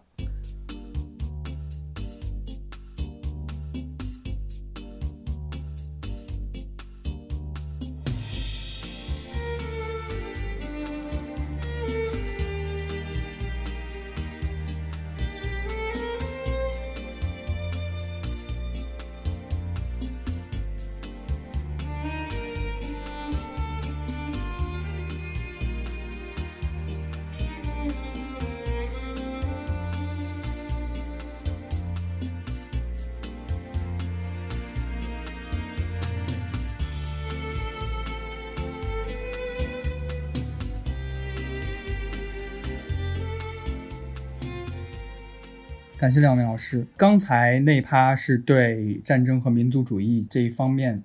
进行了一个探讨，然后接下来我就想对也是最当下上野千鹤子在多次采访当中也提到，是他目前最主要的研究课题就是照护。呃，照护在他很多最近的。著作和比如说视频的对谈当中，他都有提到。比如说在和戴锦华的讨论当中，他就说啊，就是两千年日本颁布的长期照护保险法。啊，四十岁之后，全体公民都可以均被强制要求加入。然后在六六十五岁之后，老年人需要得到照护的时候，就会自动启用这一项保险的权利。聊天当中也提到，就是因为日本在照护相关的制度的完善和整个社会，比如说机构啊、体系啊的专业化。程度达到了比较发达的地步，他也认为这是他在日本觉得比较自豪的一点。其实对照护这方面是我更感兴趣，因为我读了，呃，山野千鹤子老师的呃，在熟悉的家中向世界告别，他针对照护这一问题，老人照护这一问题做了比较漫长的研究和阐述。我想知道二位对在研究当中，比包括性别研究当中，一定会。研究到照护这一个呃社会的议题，我也知道邹韵老师好像在去年有一本译作是《中年漂流》，哦，是的，也有涉及到照护方面的问题。我想知道二位是怎么看待呃，比如说当下中日两国对照护的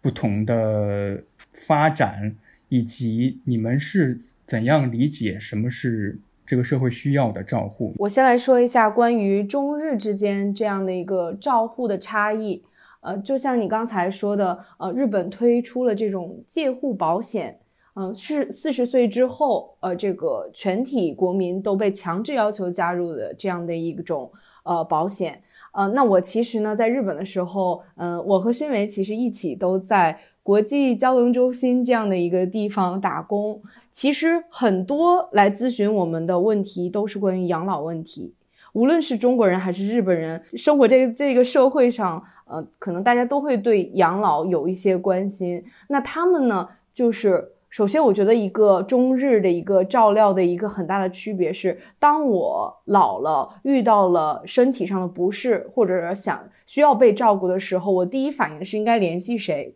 在中国来讲的话，呃，目前的一个文化传统还是联系自己的家人来帮助子女啊，或者是自己的一些亲人来帮助自己。那老年人大家也知道，可能会遇到一些意外，比如说骨折啊，哪哪怕不是说长期需要照顾。就是卧病在床这样的情况，也需要这种短时间照顾的情况越来越多了。那在这种短时间的话，日本有这样的一个介护保险，那很多日本国民他就会问这种官方组织，你能给我提供什么帮助？那日本能够提供的帮助就是一个护工去到你的家里照顾你，比如说给你做饭，或者是一日三餐都会给你提供。那也有一些老人呢，呃，他虽然在家里面养老，但是呢，每天会有车去他们家，像接 幼儿园的孩子一样，然后接他去养老中心，但是实际上他是住在家里的这样的一个照顾模式。那这样的一个照顾模式呢，呃，因为大家加入了这样的一个保险。所以，呃，一部分的钱是自己负担的，大部分的钱都是政府来负担的。有了这样的一个体制下，那可能一些老人第一，呃，情况下就会想到，我能够向这个社会能够提给我提供哪些帮助，而不是说我的子女。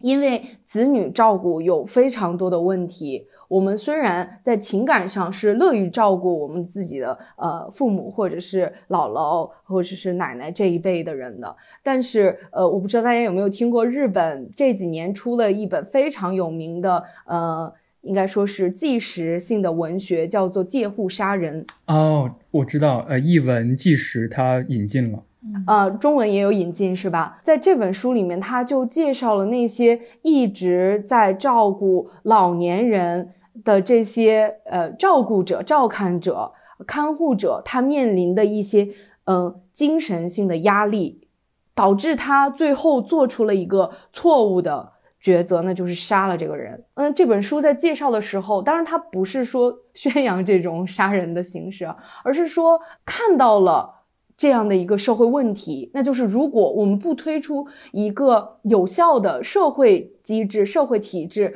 来帮助人养老的话，那可能会面临更多的社会问题。嗯嗯，那我来谈一下这个，就是上野老师呢，其实他在这个《为了活下去的思想》这本书里面，他其实对那个，呃，照护关系啊是有他自己的看法的。嗯，山野老师觉得呢，这个照护关系呢，它其实本身就是一种不对称的关系。呃，看护者在照护者和被照护的这一组人的这个关系当中呢，存在着强者和弱者。做照护这个事情的人，他可以脱离关系，那但被照护者呢，他们却无法脱离。在这种关系当中呢，其实要更加注重这个被照护者他的一些自主性吧，或者是嗯，上野老师用的是当事者主权这个词。就是强调说，啊，我的命运由我自己决定。可能是在照护关系，嗯，这个语境里面，它其实强调的更多的是，比如说我们在给予老呃老人吧，就以老人来说，其实照护关系有很多，比如说残疾人，他也是属于照护关系里面的。嗯，就以老人为例吧，嗯，我们在照护老人的时候，其实也应该给他一些自主性。什么叫自主性呢？就是一个好的照护关。不是说啊，我帮你把所有东西、所有事情全部都做了，反而会让一个老人觉得我好像完全就是嗯，必须得依靠这个人我才能活下去，我好像是没有自己的活着的那种感觉。所以在这照护的时候呢，可以呃让老人他们嗯自己嗯在可以的范围内可以。发挥自己的主动性啊，自己做一些事情。旭明老师提到的这一点，也恰恰是我认为上野开始他的照护研究的一个初心，就是他认为那些有想要把生活的自主权掌握在手里的老人，可能是社会当中的少数群体，他们的声音就被迫于，比如说啊，家庭和睦要三世同堂，和儿女生活在一起才是幸福的这个大声音给。泯灭掉了。比如说，他调查，呃，独自生活的老人群体，他们的幸福指数，就是个体经验的幸福指数，其实是要比，比如说跟儿女共同生活在一起还要高的。呃，绝大部分的老人是讨厌集体生活的。去日托中心的其实是老人的家属希望老人去，在养老机构。当中二十四小时的起居都被安排呀，然后这种地方被上野千鹤子定义为全控性机构，它的一个典型代表，或者说我们再抽象一点，就是监狱嘛。最开始邹韵老师提到的就是中日两方照护系统的差异。我读那本书的感触最深的就是那些独自在家的临终老人，床前都有都有四个电话，然后依次是上门服务站。第二个是家庭医生，第三个是护理援助专员，还有一个护理事务所经济窗口。他形容的这四个电话是按照你，比如说发生意外，最有效能够得到以及最快能够得到服务的顺序。你所有的意外发生不外乎这四个电话。就是我跟我父母，其实在过年的时候也有讨论过，就是呃，我可能觉得我独自。在老年的时候独自在家是我的一个不失为一个选择，然后我父母就会提到说啊，其实有点像上野提到的孤独死这个概念，就是独居者可能在家死了两周才有人发现。现在有很多我了解到的运动，就是反对孤独死运动，有一个很好的预防，就是现在的护理机构，日本方面已经能够做到一天两次，我来询问。独自在家的老人生活状态怎么样？是的，然后甚至可能，比如说两天上门一次。刚才邹云老师也提到了，所以孤独死这个已经不是一个可能了，可能在我国发展过程当中也可预见性的可以被取缔掉，所以不用担心。但其实我想谈的、想问的一个问题，也是跟我父母的讨论过程当中，我能够体会到，在中国还是一个非常忌讳。讨论死亡的一个环境，嗯，他觉得，哎，你二十多岁，你怎么就想这些事儿？或者是你现在想死亡，一定是一个没有生活经验的一个一个想法。包括我老家，我是中原河南的，我们那儿有一个方言，不知道你们知不知道，就是有谁叔叔死了或者怎么样，我们不会说他死了，我们会说他说他老了，就是啊谁谁家的谁老了，从小就感觉到好像大家都非常忌讳讨论死亡。现在是一个大规模去世的社会已经到来了，但社会仍然是一个看不到死亡的社会，这是一个非常值得讨论的一点。说到这个，嗯，死亡这个话题呢，我其实经常把死亡挂在嘴边，因为我我我个人呢是经常把死亡挂在这嘴边的。比如说我，呃，我在安慰一些朋友的时候，我就会说。哎呀，不错了，已经。万一你明天死了呢？然后或 或者是我在做一些自我安慰的时候，我就会想说：哎呀，指不定能不能活到那时候呢。但是这些话在在我跟朋友说的时候，他们就会就是笑一笑就过去了。但是我我确实也跟我爸我妈这样说过，他们就说：你说什么呢？然后立刻板起来脸。确实非常忌讳这个死亡的话题，嗯，可能是他们太爱我了吧。就是，嗯，就是我经历了这个疫情，我不知道大家有没有给我同样的感受，就是疫情就像一场死亡一样，就是呃，原本你可能会想着。啊，我到时候有怎样一个计划？我比如说，我一直想象着去哪个地方旅游，然后我想要过几年再说，过几年再说。那疫情一下让我意识到了，就是很多事情可能以后再说，以后再说就没有这个事情了，就真的是到和死亡一样，你永远不知道哪个先到来。有有了这样的一个感触，而且还有就是疫情让大家。可能对死亡的一个探讨更多了吧？嗯嗯嗯，是的。而且刚才徐梅老师提到那点，我恰恰有一个体悟，就是之前就是那个戴锦华跟上野千鹤子的讨论，然后戴锦华说了一句，说啊，因为他前不久照顾他九十多岁的母亲得脑梗的母亲，然后他在医院看到那些来来往往的人群以及病患以及病患的家属，他。感受到非常大的压力和痛苦，然后他最后说了一句：“说如果我到了那个地步，我可以自主选择安乐死的话，我一定会选择安乐死的。”然后这个回答恰恰形成了当晚讨论当中上野千鹤子。就是反对戴锦华的一点，就是他们提出了异议。就是上野千鹤子叹了一口气说：“啊，戴老师，您这个观点恰恰是新自由主义的观点，就是我选择安乐死。您不觉得您的母亲和那些医院当中的所有为了活下去的那些人，他们恰恰是做出那样的努力吗？”呃，熟悉的家中向世界告别那本书中谈到了一个概念，叫做健康寿命。平均寿命减去虚弱期，我还活着，但是我一直躺在家里边，就是我不出门，然后我我也没法照顾自己。减去虚弱期所剩下的时间是健康寿命。大家好像对于谈论死亡的这一类人，有点像是把自己归为有虚弱期的那个群体了。呃，成为那样的人是不应该的，是对这个社会无意义的，对家庭也无意义的。那我还不如。自主决定安乐死，但是对上野千鹤子来说，那是一个弱者的看法，就是无论怎样，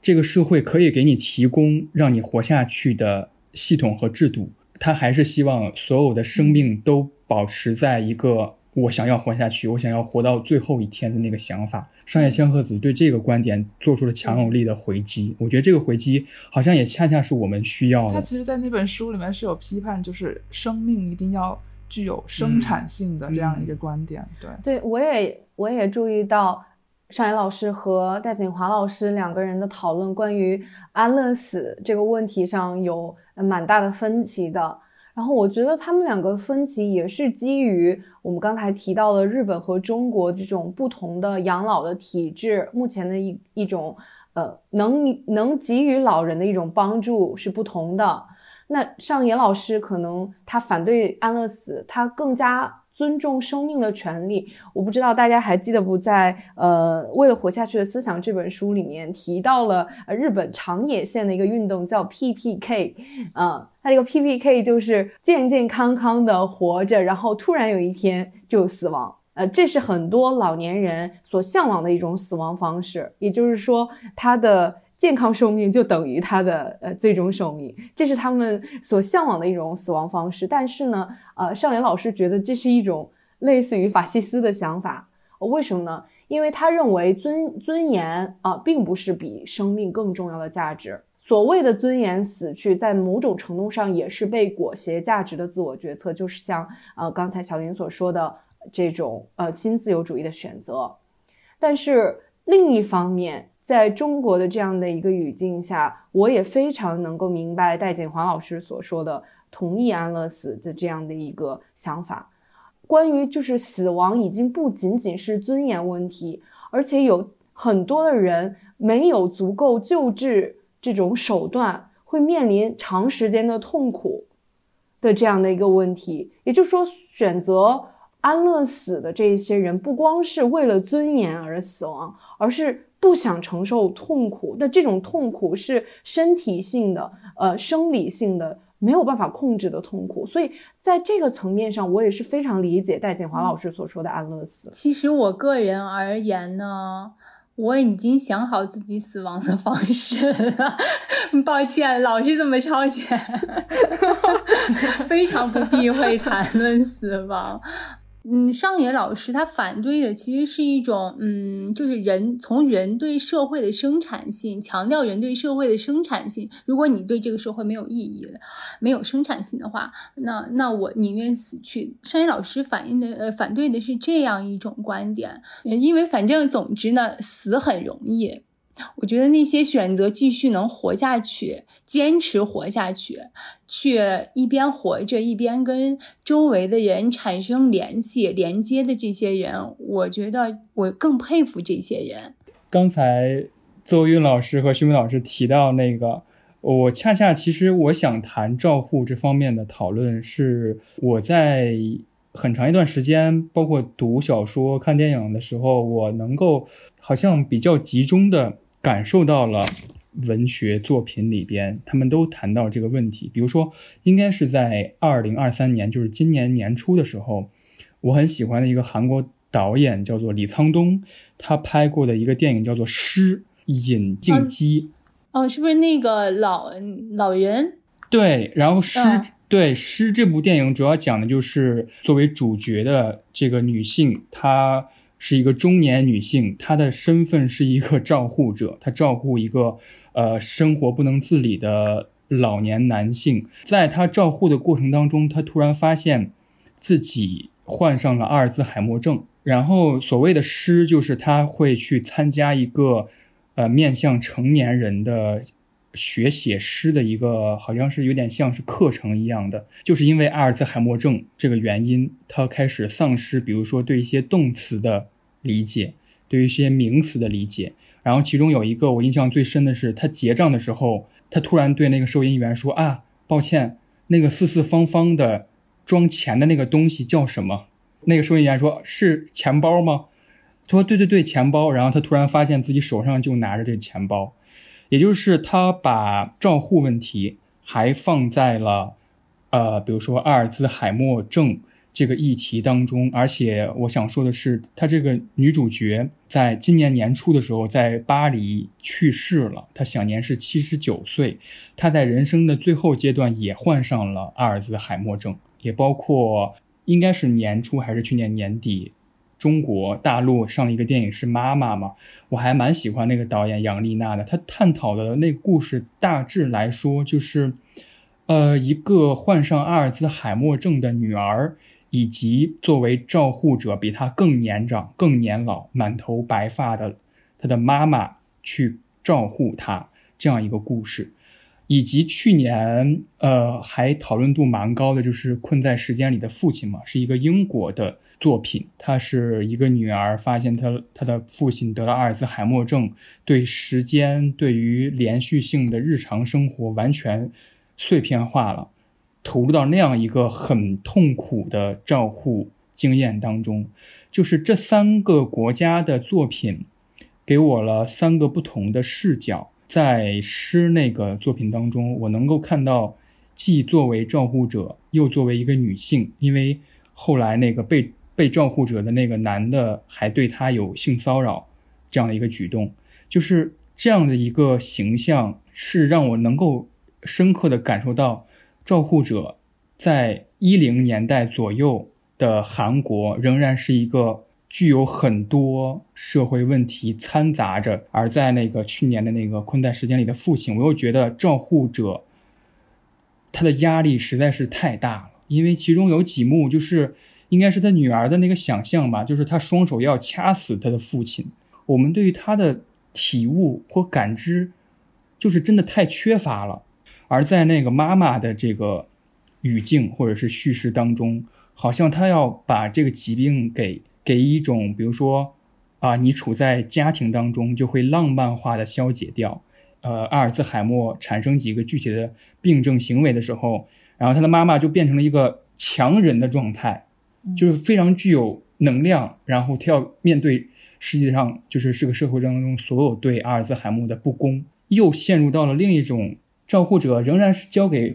父母好，或者是仍然是交给儿女好。我们又陷入到了一个单一的叙事，所以这几件事儿对我来说好像有一个拉扯的过程，不知道该相信谁的矛盾的过程。其实这个呃，就是在《新京报》的那次访谈当中，戴锦华也有提到，他说我们这个社会需要一个更加有机的共助系统，因为不然照护的压力如果只是落在每一个家庭个体的头上，那样的压力是呃无法。无法想象的痛苦。嗯。嗯，如果我们不谈论这些东西的话，对，嗯，我我我也想补充一个我自己的一个呃经验吧，就是，呃，刚才你也提到关于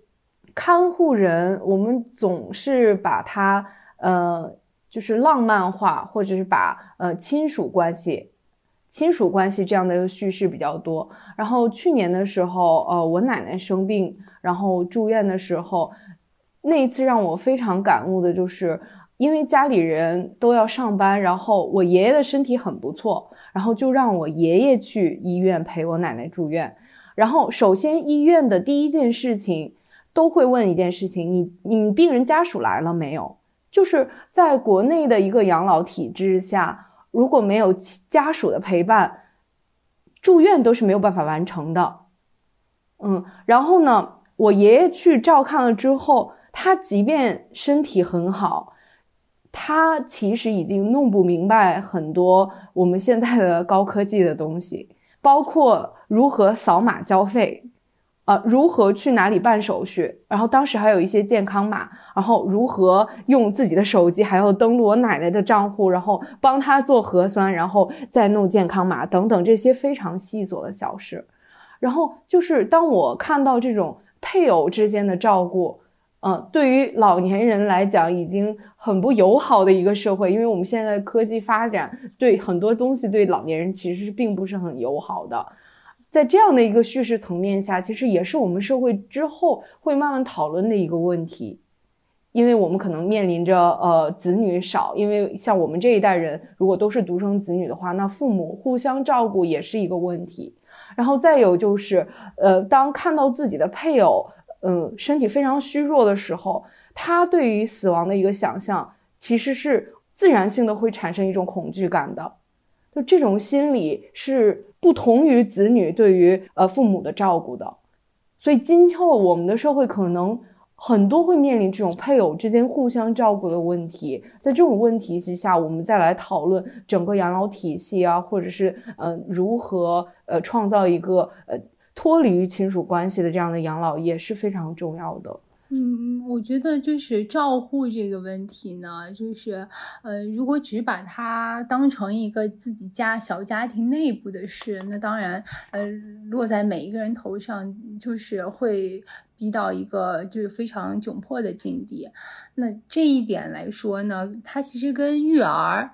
是有一定的相通之处的。嗯，因为之前呢，就是在日本也，嗯，也有出现过，就是自己的母，呃，就母亲，然后亲手杀死自己的孩子这样子的社会新闻。然后当遇到这样子的新闻的时候呢，然后大家都会先先去批判这个母亲，就说你怎么能杀亲手杀死自己的孩子呢？但是我们没有，就是站在这个女性的角度，站在这位母亲的角度，她是经历了怎样一种绝望和无助之后，才会做出这种选择？这就跟呃亲手杀死自己的。嗯，年迈的父母需要照顾他，或者是得阿尔兹海呃海默症的这样子的父母，我觉得这这个方面是好像是有点互通的。对我非常同意薛梅老师说的这点，恰恰让我想到了我看的一篇一本小说，叫做《关于女儿》，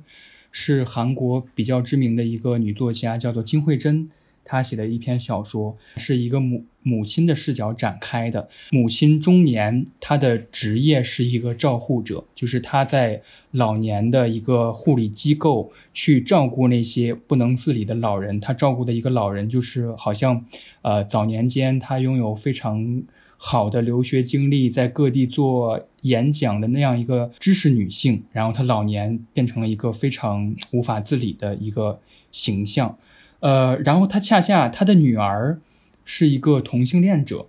就是他女儿有自己的同性伴侣，但是这对于母亲这个角色来说是非常难以接受的。他一遍一遍重复自己的心理活动，就是说你怎么能这么对我？就是我的女儿不是这样子的，我的女儿要拥有美好的生活，她要和呃异性结婚。他对他的女儿非常的不理解，以至于他的那个女儿的同性伴侣，呃，因为一些问题。搬到他家来住的时候，他跟他完全不对话。他认为就是你损害了我女儿美好的生活。但是，他后来发生的一幕是，他照料的那个老人去世了。他那个所有护理机构的领导，就像在处理一个没有任何过往的尸体一样。就比如说，把他得到的所有奖项、去巡回做演讲的所有证书，全部放在一个破纸盒里。上面还沾着这个老人可能最后临终不能自理的一些粪和尿。作为母亲的这个主角就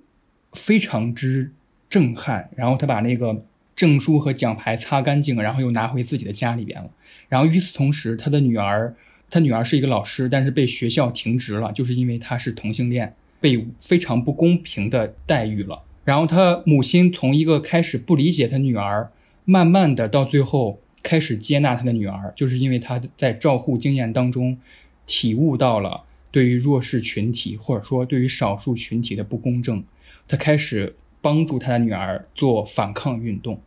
薛梅老师刚才提到这一点，恰恰让我想到了所谓的共通，就是我们从照护当中能够学到和家人相处的经验。OK，那今天就先这样。感谢两位老师和感谢小感谢感谢两位主持人啊，辛苦了，辛苦辛苦。嗯，我们从山野千鹤子的三个主要的研究方向聊起，最后聊一聊，呃，以照护这个选题落脚。感谢两位老师对我们其中很多问题的解答，对，也给了我们非常多的启发。这是个人的小拙见啊，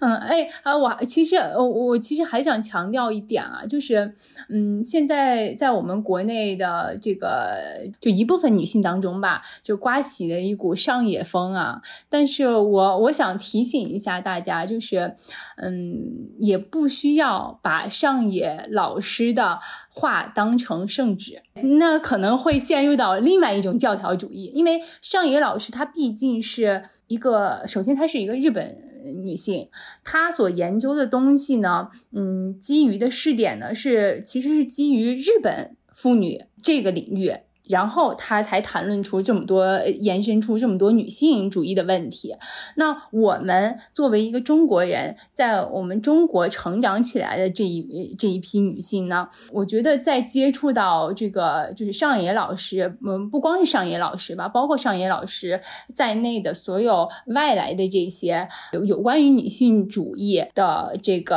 呃研究。话题的时候呢，我我希望我们能保持一个嗯稍微的有有一个小小的那个警惕啊，就说啊，我们还是要呃遵遵遵循我们目前的这个中国我们自己中国女性所面临的现实。去呃看待上野老师给我们的一些建议吧。嗯，是的，这也是我们最开始有提到过的，就是女性群体不是一个铁板一块，女性群体本身也有一定的差异差异性。我想说的是，呃，上野千鹤子老师之所以有这样的一个理论框架的建构，也是基于他本人在演讲中也说了，日本的差级呃阶级性相对比较小。我们也提到，日本基本不会找人，就是说，呃，花钱找人帮我看孩子，是因为看孩子的那份钱和我自己出去工作的钱是一样的。各个职业之间贫富差距也比较小，呃，阶层之间的差距也比较小。在这样的情情况下，可能上野老师没有特别的再提出阶级性的问题在论述，但是我。注意到戴锦华老师和上野千鹤子老师在对谈中，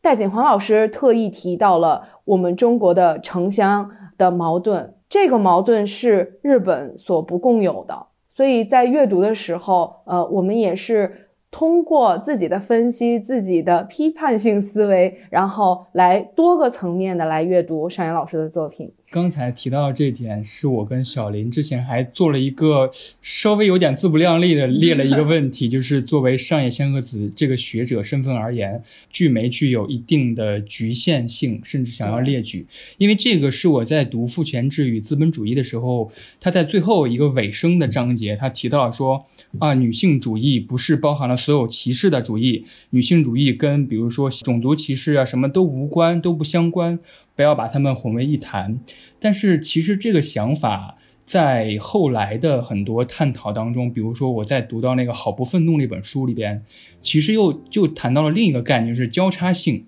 比如说他举了一个例子是，呃，作为奥巴马的妻子的米歇尔·奥巴马，她既作为一个女性，她又作为一个黑人，她身上受到的歧视其实是一个交叉性的，呃，议题存在。她受到的歧视可能是来自多方面的。好，再次感谢二位。刚才是个假结束啊，原来。好，谢谢两位老师，今天聊得很开心。谢谢两位主持人，辛苦啦。好，拜拜。嗯，拜拜。